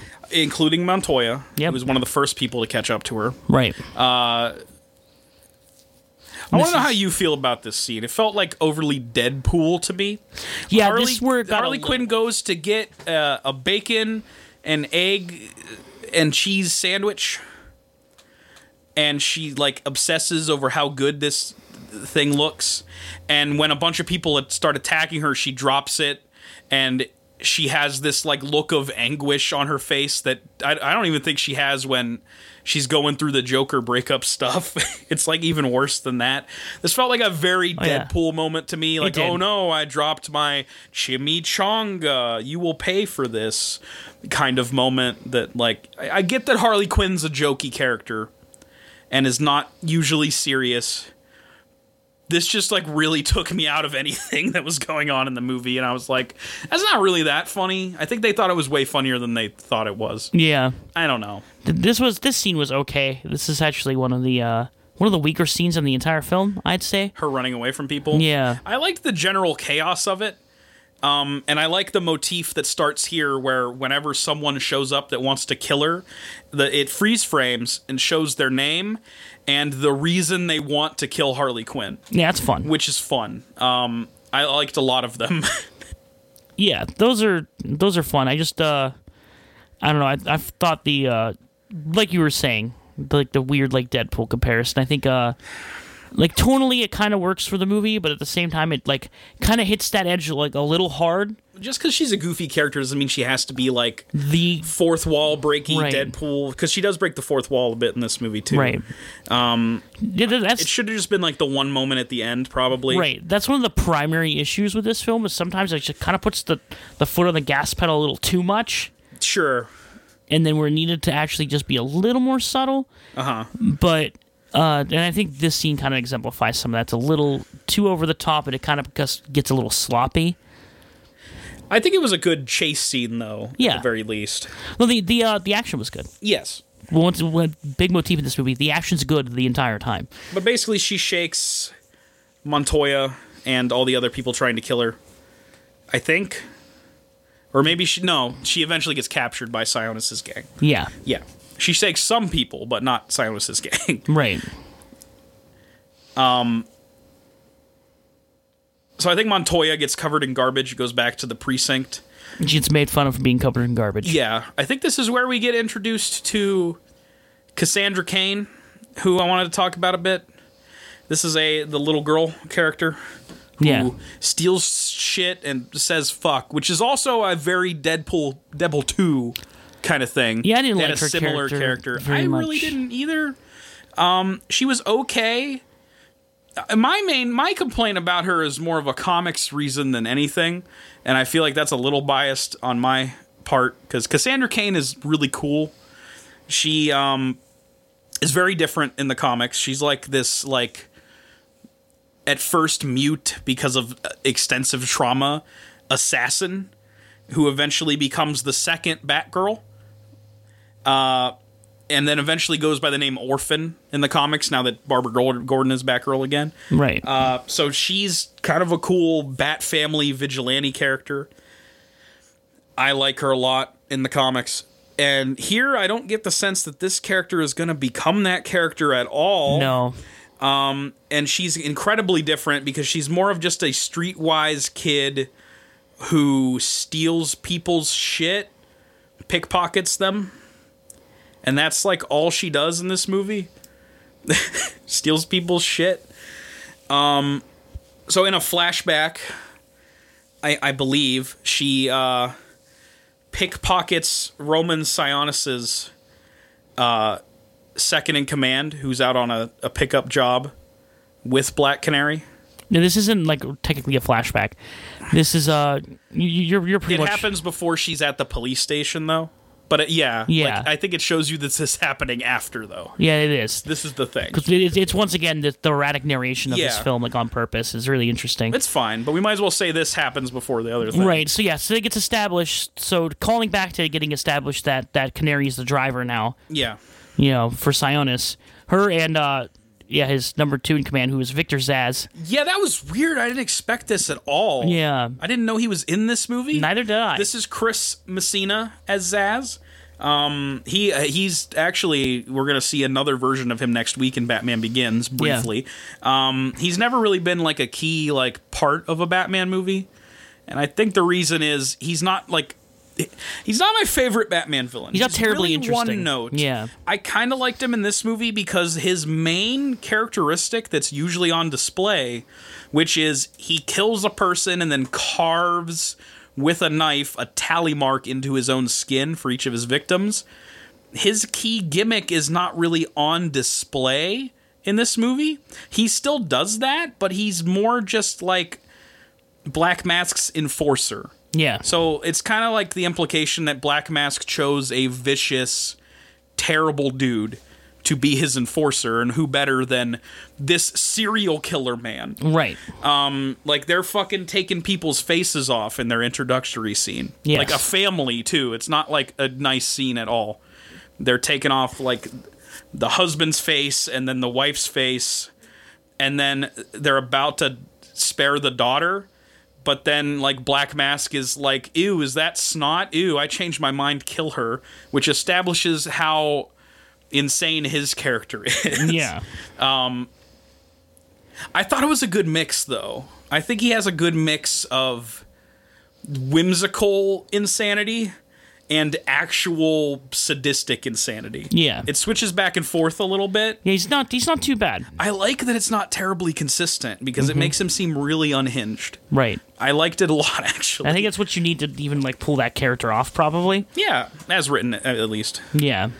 I don't even care that it, if it's close to Black Mask in the comics or not. Comics Black Mask, not really that interesting to me. Just kind of like a mob guy. Yeah. Who care? This movie Black Mask is interesting because it's Ewan McGregor and he does a great job. He does a really good job. So yeah, we have we have uh, Canary and Zaz sent on a mission to pick up a diamond Um, right. embedded with account numbers to a fortune of the Bertinelli crime family. This is the MacGuffin of the film, Right. which I didn't think this movie was going to have a MacGuffin, but here we are. Um, I guess it's fine. It works as just like it's a diamond, so it's already expensive, but then embedded in it is account numbers for a dead crime family. Yeah. That's really complicated, but okay.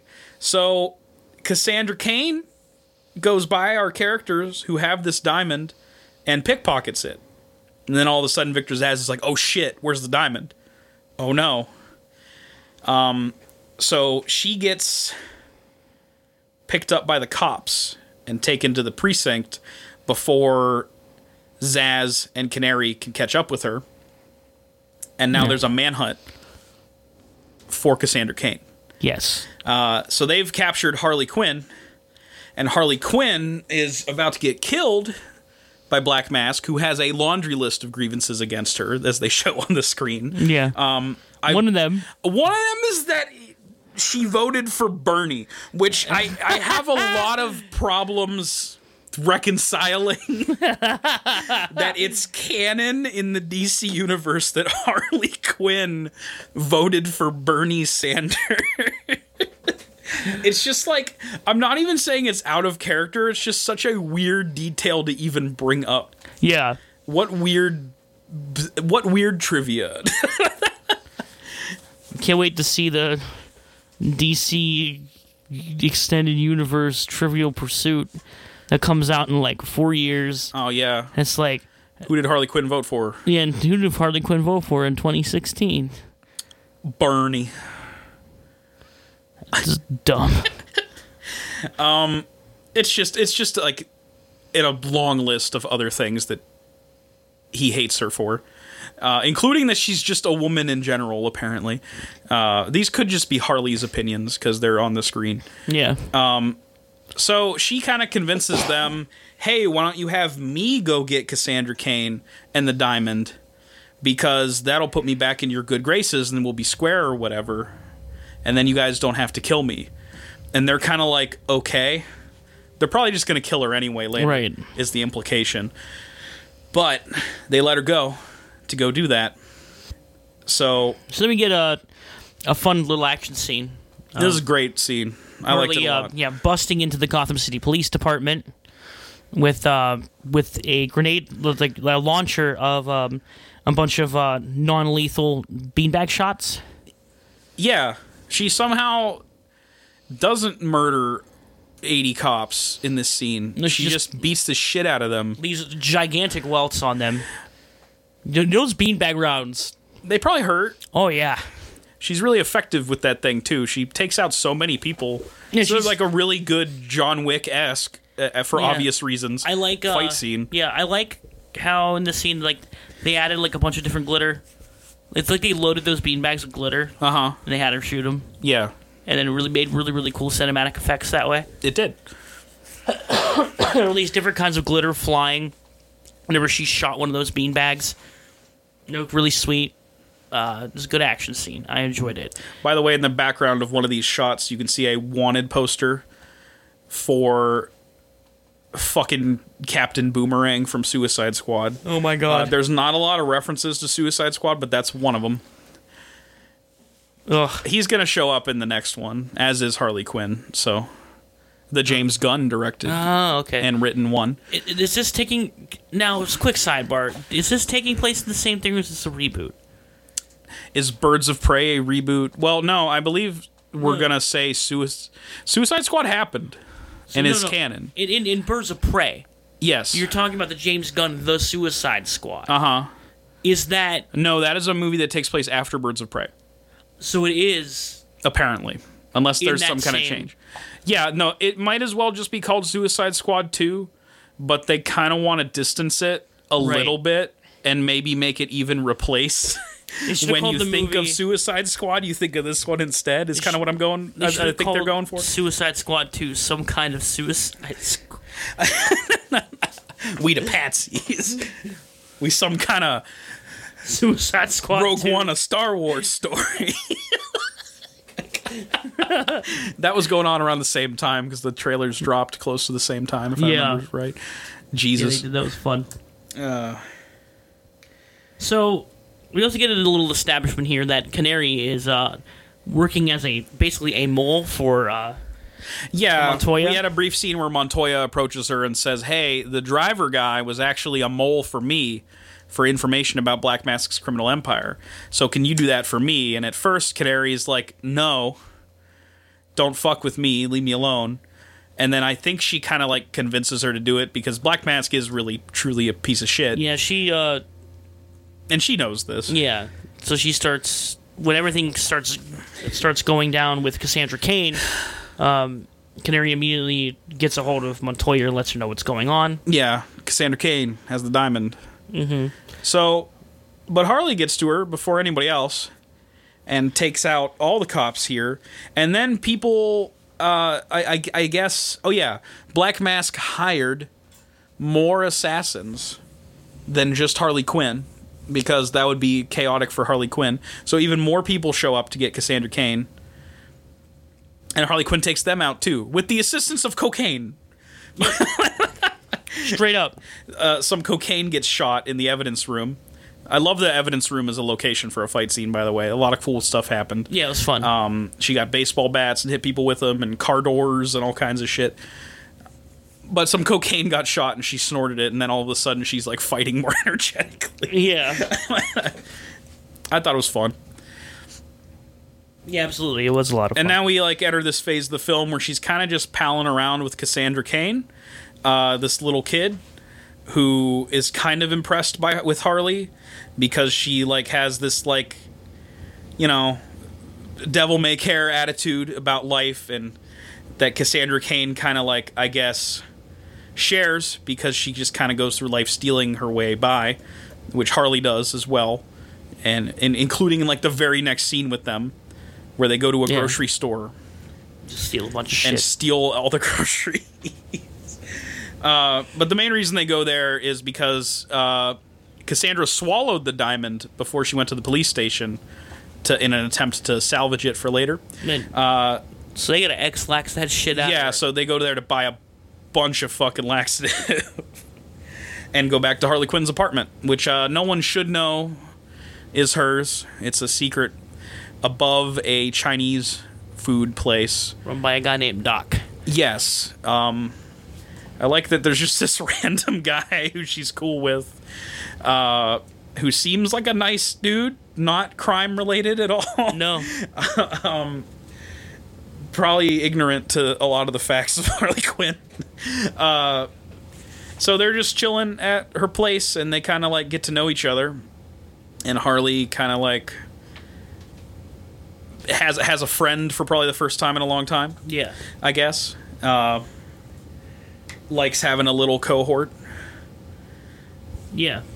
It- It, it's and uh, yeah, it's, it's this. These scenes aren't bad. They're kind of they're okay. They're okay. They're okay. You- You're getting a little bit of just like the element showing kind of how lonely Harley was, Yeah. and like she how badly she just kind of wants like a companion or a friend, rather than just being like Joker's Harley Quinn the whole time. Yeah. Well, because there's a part like way early that kind of uh, is actually like pretty good acting from Margot Robbie where she's talking to Black Canary and describes what a Harley Quinn is.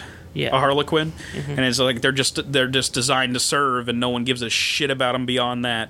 And she's like drunk and like pissed and depressed, and it like it kind of hammers home where the character's at really well. Yeah, I liked that scene a lot. Um, so then people show up to kill her uh, because Doc sold him out yeah. because the heat is like too much, I guess. Yeah. First, he's uh he's approached by our huntress or the crossbow Yes. killer, who at this point we get revealed to us as Helena Bertinelli. Played by Mary Elizabeth Winstead. Does a great job. She's a lot. I of love fun. her. She's great. She's usually great in like everything she's in, but she's really fucking good in this movie. I like that she has this like action superhero role now. Yeah. I hope that this movie gets some kind of sequel somehow, or at least these characters can show up in the universe again. Because it would be a shame to just waste her only on this movie. Yeah. Because she has the least screen time out of anybody else, I feel. And she's a lot of fun when she's on screen. She's has some excellent fight scenes. Oh, absolutely. Yeah. And like I like her like just dry stone faced character. Fits the bill really well for it. She has a lot of personality for like a character that could be one note Yeah. where like she just her origin is that the crime family who was murdered Right. that their uh, information is embedded in that diamond. Yeah. She's the daughter of that crime family. And when they were all murdered by another crime family, she survived. Uh, one of the hitmen found her and decided to save her life and bring her to, like, I think a monastery where she trained to be an assassin. And then she came back to Gotham, uh, only thinking about killing. that all these people that wronged her and killed her whole family. Yeah. Uh, so she comes back and starts doing that. That was the one person in the uh, restaurant that she killed, and she's looking for somebody else. I forget who. I think maybe she's looking for Harley Quinn so that she can find somebody else, Yeah. Something like that. which ends up being Zaz. Yeah. Zaz is one of the people that assisted. in yeah. That's murders. the last person that she needs to kill before she fulfills her thing. Is Victor Zass? Yes. So Now Harley Quinn's apartment gets blown up. Uh huh. Just fucked. And turns out the doc sold her out. Yeah. And she she goes up to Doc, who's packing his car, knowing that this place is about to blow up, apparently.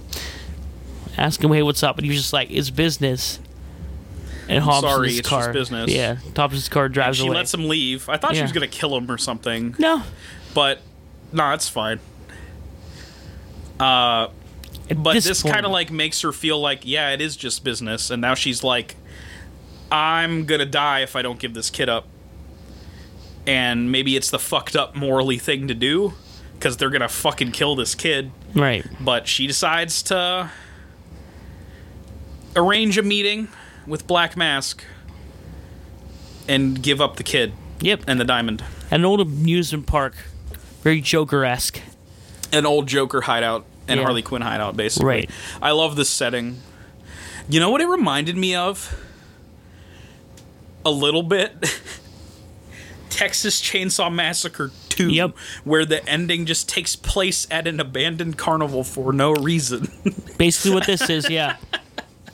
at least it fits narratively into this movie because of Harley Quinn and her aesthetic, and also like the past haunting her, as in the Joker directly. I Mm-hmm. think that all works way better than uh, than it certainly did as just a random location in Texas Chainsaw. Yeah. But I'll always love abandoned carnivals as a location anyway. It's fun. They're creepy and cool. Yeah.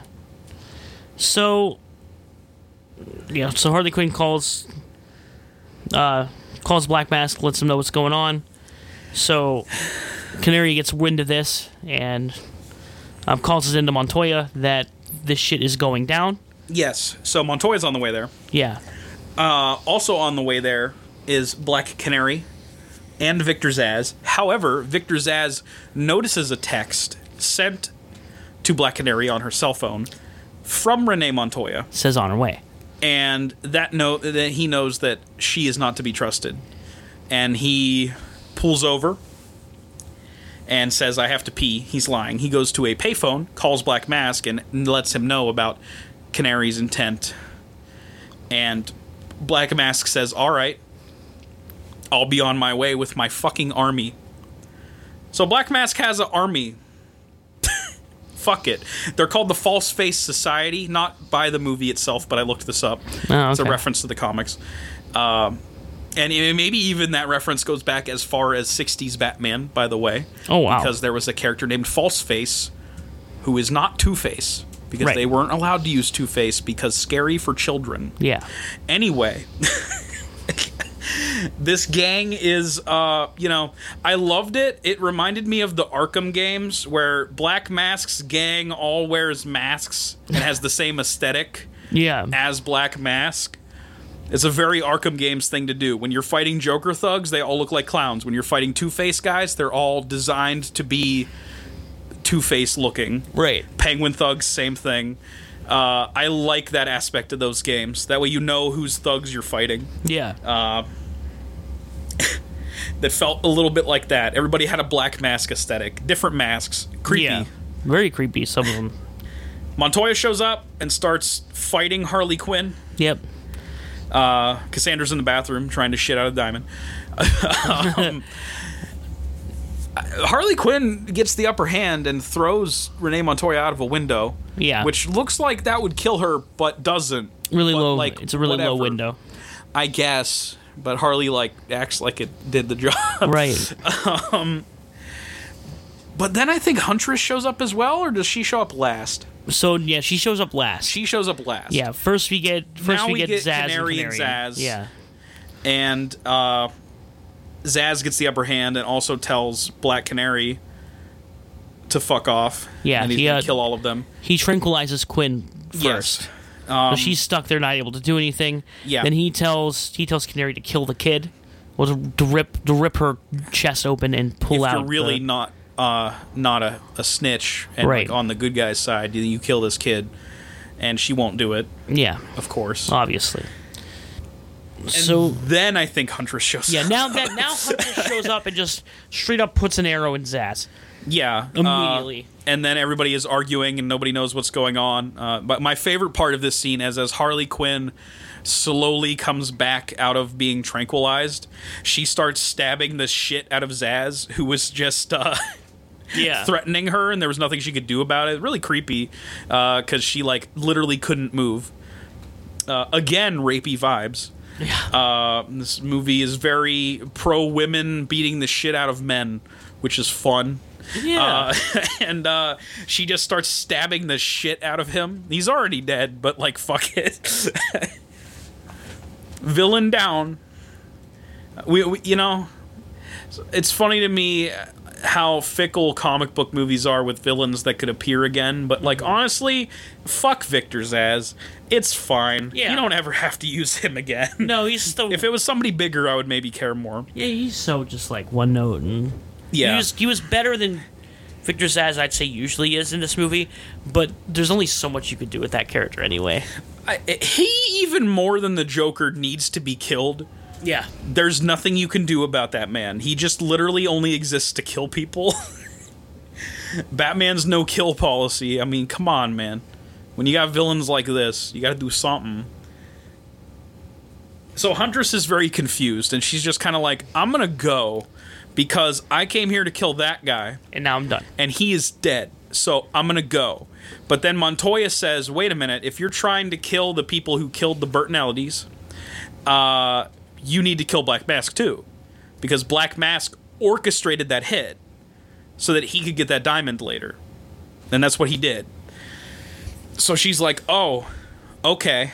So now we have our squad, basically Yeah. the Birds of Prey." All working together. Harley Quinn puts forth this notion, and everybody's like, "Yeah, okay." Oddly Yeah. enough, this makes sense. It's really funny because they, they they start to play it off like she's making some kind of motivational speech, and everybody there's just like, yeah, okay, whatever. like, well, because like you know, there's no other way to get out of this situation, Right. Other than everybody shoots all the bad guys. There's a literal army approaching at the gates of this uh, carnival funhouse, wherever they're at. yeah. A fun little thing is. It, I mean, this little scene happened in trailers too, but she starts treating it like it's going to be a sleepover.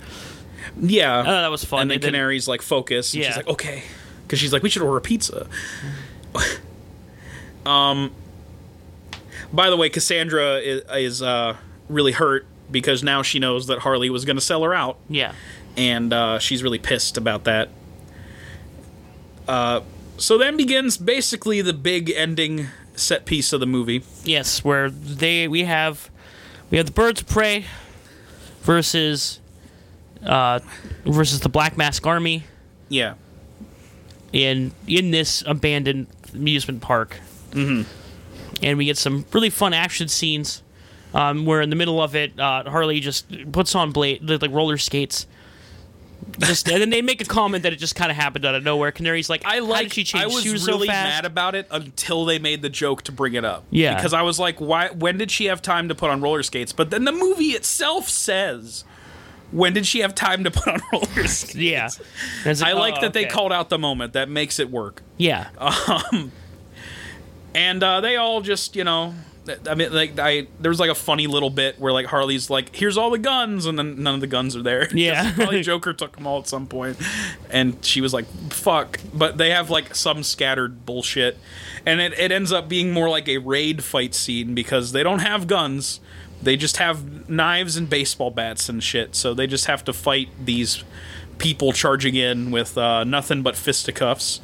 Uh, very fun superhero action kind of shit. yeah, I liked all of this. I especially liked the part where they slide down the slide to get to a lower level and huntress kills somebody while sliding down the slide with a knife and then just like everybody else comes out of the slide and then huntress does as well whilst continuously stabbing a guy It hardly stops you. Just like, hey, you're so cool, and then, then you just like they just, just so awkwardly. By the way, this movie has big gay energy.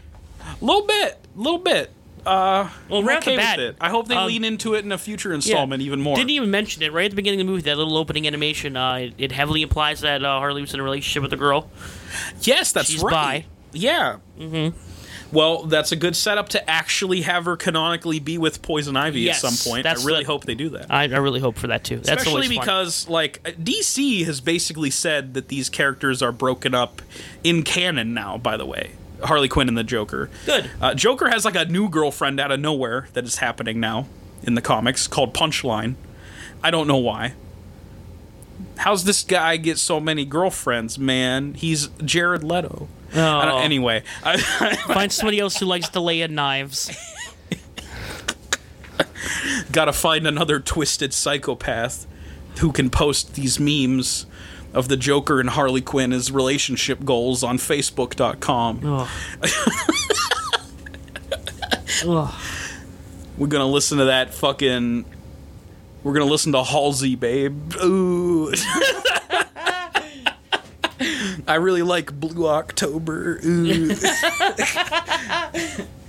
kind of shit. Yeah. anyway, like I, I like that it's canon now that they're like fuck all that.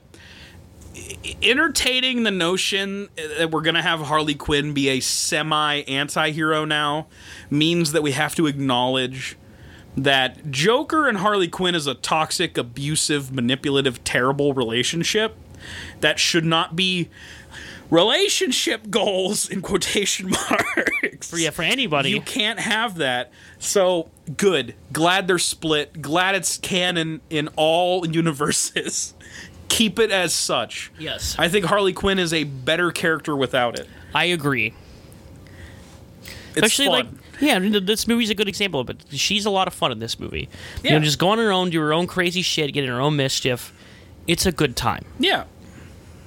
So we get we get a fun we continue the fun climax. The Harley is roller roller skating around with a, with a hammer and just beating the shit out of people. And that's that's really fun.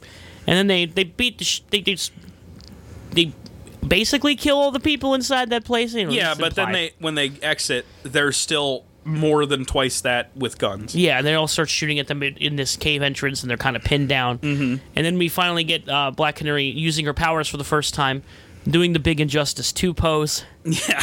letting out the scream. I kind of like how they didn't have to have a big origin for how she has powers. She just does. Well, the idea, the only semblance we Like get it of hurts her Mm-hmm. to do it a little bit. Yeah. Right. The only because she doesn't really want to use it, but the way it looks. Um, the only semblance we get of an origin story for her is we get a scene with her and Montoya earlier in the movie. Right, right, right. Where Montoya mentions that like her I mother used to was the work with Black your Canary. mom. yeah, yeah, yeah. So she's the black. She's actually not like the original Black Canary. It's her. She's her daughter. That's fine. That makes sense. Yeah, that's fine. Um, I, am just saying, I kind of like that they didn't even have an explanation for how she has powers. yeah, that's fine. So I believe it's the only supernatural ability in this movie yes. showcased. The only metahuman, if you will. That's a DC term. Yes, it is. Uh, And they didn't have to have a big, long, stupid explanation Nope, for it. she used I it don't once. give a shit. This is You- a fun yeah. movie. she used it once. She didn't like using it. Apparently, it hurt her to do it, and then that was it.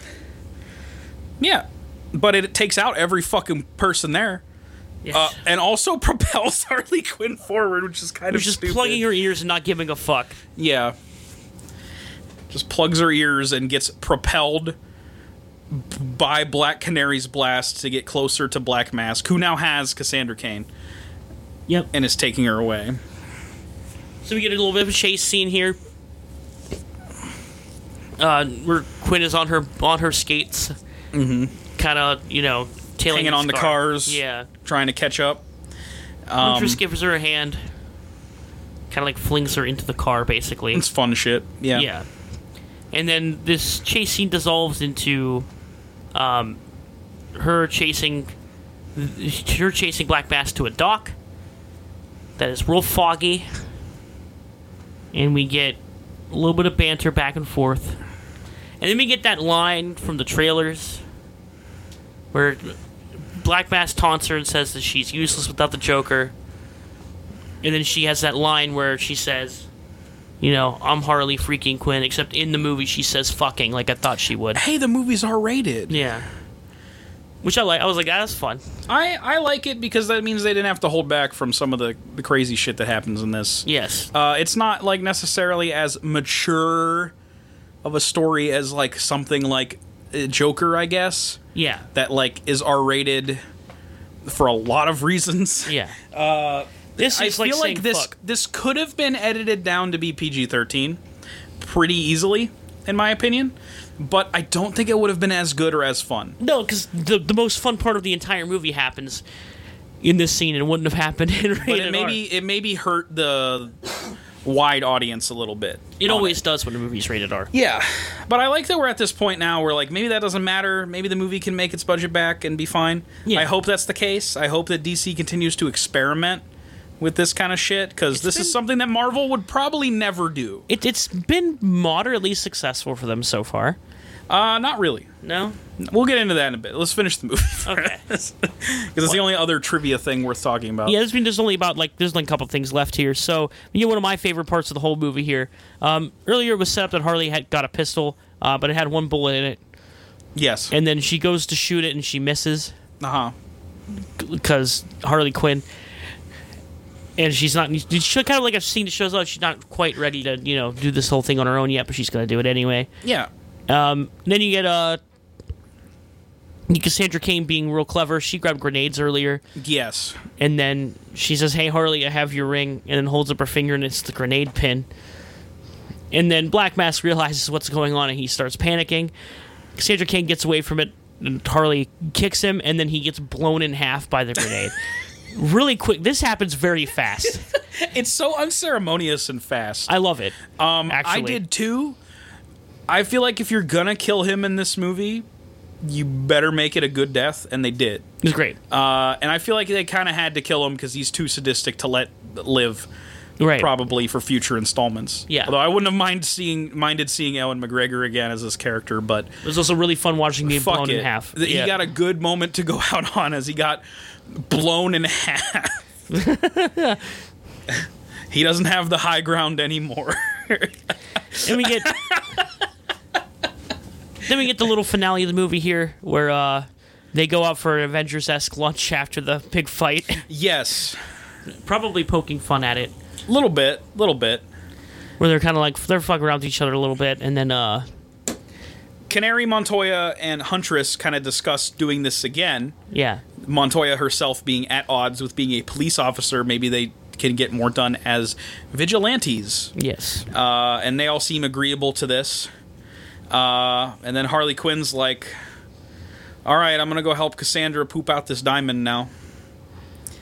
Uh, and then they both escape and drive off with uh, canary's car Canary's car. yeah which which makes Huntress laugh, which was funny. Yeah, that because was she's good. like she's probably still like kind of like not a great person. right I mean, she did murder a bunch of people. Whatever, whatever. uh, have to work on that. I believe that was something with Huntress in the comics. Like Yeah. she used to uh, be like a closer to a Red Hood vigilante, where she killed people, and then Batman had to eventually be like, "Hey, right don't kill people. That's bad. That kills people. No.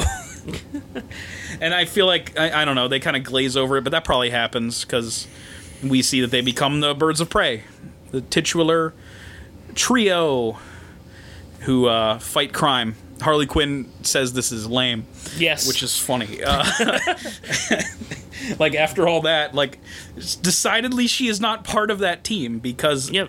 they are go- do-gooders. right she gets away with the diamond with cassandra kane they pawn it off and buy a bunch of really expensive clothes and they drive off into the sunset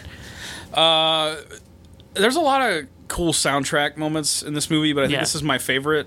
Um, it it kind of like overuses tracks of music, kind of like Suicide Squad did. yeah But the tracks they decided to use are usually at least a better fit at least a better fit and Yeah. not too obvious. His the, the ending track to this movie is fucking "Woman" by Kesha, yeah which is a good song. um, and works for the energy of this movie, which is big, uh, big pro women fuck men movie. Right. Uh, I don't think necessarily in a bad way. no. I think. Uh, I mean, I don't know. I'm a uh, cis white dude with a long uh, neck beard, No, no. and I dug this movie quite a bit. I'm sorry. Call me a simp if you will, but I thought it was good. Call me a boomer, man. A But- Boomerman. Call me a boomer. Uh huh. But I don't get this whole simp shit. I don't know. It's I don't get it. I think it's a funny word, It is a funny word and to that's say. all I think about it. About Simp is a funny word to say. eventually you'll get co-opted by uh, a bad group and then i can't say it anymore and it, it, it won't have the same tone to it i used to say cuck a lot still say it occasionally but now it's like been co-opted by like terrible people to use as an insult now i feel like it doesn't have quite the weight that i would like it to quite the connotation that i would like it to Right. hopefully that doesn't happen to simp because that is also funny but anyway I, I don't think this movie deserved any of the criticism it got, no, but it also isn't perfect. no. It's got like I said. It has some. uh It has I think a couple small identity issues where sometimes it tries Yeah. a little too hard to be sort of like Deadpool, and it didn't need to. Two wink, wink, nudge, nudge, fourth Right. wall break, haha. Uh, Harley Quinn It's is, just so sometimes it- crazy and kooky. Right. It puts on the it puts it slams it on the gas pedal for some scenes involving that stuff Yeah, when it needed a little bit more restraint. yeah. But I think that can be remedied with a future Harley, Harley Quinn movie. Hopefully, Well, I'm hoping for it. this k- leads us to will we get a sequel at all? It's not looking good from what I know. Uh, It's not looking good from what I know either.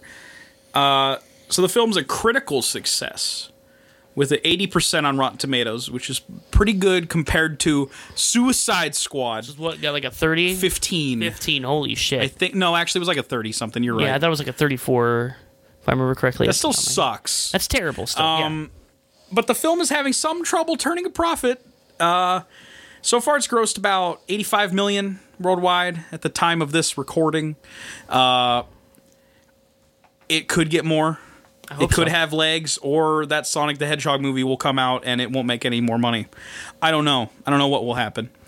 Uh, it's enough to make up its $82 million budget but the reshoots cost some money and then the marketing probably is going to double that number until there's a profit so like you're looking at like about 160 million that this movie would need to make i think it could have legs as more of a cult hit you know like maybe when it later, gets on netflix when or it's something. on netflix and shit i think when people finally watch it and i think that's fine i don't think it's necessarily a movie you need to rush out to the theaters to see um, it's a fine just like chill out and watch it someday later on kind of thing Yeah, and it's i was fun. just curious after all the negative bullshit surrounding it um, so i wanted to see it and also we were, we were going to watch it anyway because batman uh, re-review Right. on our end yeah and uh yeah all in all i had a good time with birds of prey so i really did potential reasons the movie flopped are numerous yeah the clickbait reason is the movie's the target of a widespread hate campaign on social media due to its perceived lack of sex appeal by incorrect assholes, right as we've discussed a little bit. But the movie could also just be the victim of a bad February release date. yes not a good release date Not for not a film. good time to release a movie. Yeah, not at Uh, all. failure to generate hype. It was you know, so-so marketing. Uh, like the, the fucking posters are not great. They're they're really garish looking. Trailer's not the too good trailers either. are not great. Um, and it's a sequel to Suicide Squad, which means that like although that movie made a lot of money, everyone that saw it did see Suicide Squad, Right, so- and probably didn't expect a lot for out of a sequel, right that's just that's just going to happen. I think on a much larger scale, the same thing happened when you go from Batman v Superman to Justice League. right Batman v Superman made a lot more money than Justice League. Justice League didn't even turn a profit at the end of the day, even though it was a very, very, very expensive movie, is why. But I think that could have a big role to play. Yeah. Also, the title. Uh, you know, your layman doesn't care what Birds of Prey is, Yeah. but your layman might know Harley Quinn. So maybe calling it Harley Quinn and not Birds of Prey, or like the title that movie theaters are coming up with, Harley Quinn, Birds of Prey, might have been a better idea than Birds of Prey and the blah blah blah blah blah blah blah blah, blah, blah Harley Quinn. Right. like just to make it you know easier for people i Yeah. think uh it could have staying power later on a home release i could see this being way more popular that way um so there were several sequel ideas including potentially having harley in the next movie with her in it join the gotham city sirens which is a team of gotham city bad girls yeah. Poison Ivy, Catwoman, Harley Quinn, usually the three, but they could have incorporated a couple other characters. Um, I don't know who. Um, maybe even female versions of uh, other Batman villain characters. I think there's a girl Clayface at some point. Stuff like that could be a thing. Yeah. Okay. And maybe there could be a third movie where the Birds of Prey fight the Gotham City Sirens and Harley is in the middle, is what I was seeing part of the plan could have been. But now that may be on hold after this movie did not do so great. Uh, now, Margot Robbie will at least reprise her role next year in James Gunn's The Suicide Squad, which I assume when we get to it, we'll also watch that. Yep. but also the Batman movie next year, which I'm super excited about. Oh my god! Absolutely. Uh, Did you see that costume? Yeah, I though? did that costume. Just hit the internet. Dude, they did the thing where his bat symbol is made out of the, the gun. That's fucking so metal, dude. this gun killed my parents, and I'm gonna keep it on me at all times as a reminder, and also to hit bad guys with my chest with. Haha, fuck you. No, it's it's gonna be exciting. fucking dope. honestly, like I, I hope this movie gets a sequel. Honestly, I think because Margot Robbie deserves to do more as Harley Quinn eventually all the- because she embodies this role really well. yeah, for all for all for all it's worth, she uh, you could tell she's completely on board with this role for the long term, and she will probably reprise reprise it as much as she can. I hope so too. I, I think this She's is great. such great. good fucking casting, like on the level of like maybe even like Robert Downey Jr. as Iron Man level, Right. Where like this person is that character, and I can't really think of like a recast at any point in time. Right? Yeah, I agree. um, So yeah, I hope that down the line we get something out of this Birds of Prey movie that maybe is actually even better than this Birds of Prey movie. Because uh, I guess we should discuss where it would go in our in our rankings well, Oh, I definitely say to it's, establish it right now. yeah, Mask of the Phantasm on top, right, then 66, Right. then 89, right. then Batman Returns, Yeah. Batman Forever, Batman and Robin. Oh, and then Catwoman. Oh yeah, well, I'm gonna guess it's better than Catwoman. yeah, I'm gonna guess it's better than Batman and Robin. oh yeah, I would say it's better than Batman Forever. I agree. I would say that's where I stop. I think Yeah, that's Returns fair. is better. I think Returns is better. Yeah, I like the uh, the atmosphere of Returns is a little better. I yeah, it's a little more focused of a production. Yeah, It's not as like widespread crazy as this movie. I- It's, that movie's definitely crazy, but I mean like that. It's a focused Tim Burton crazy. right. I think Returns uh, held up really well, actually.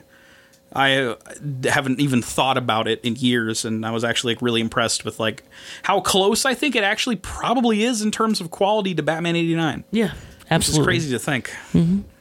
Yeah, right. sounds good to me. I'm gonna slot it in. Slide that right there. Birds Ugh, of the prey. get it in there.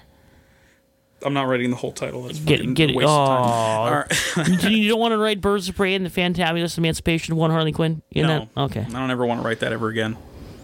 Then you want to like cross it out with Sharpie and then write Harley Quinn Birds of Prey? Yeah, a little bit. Okay.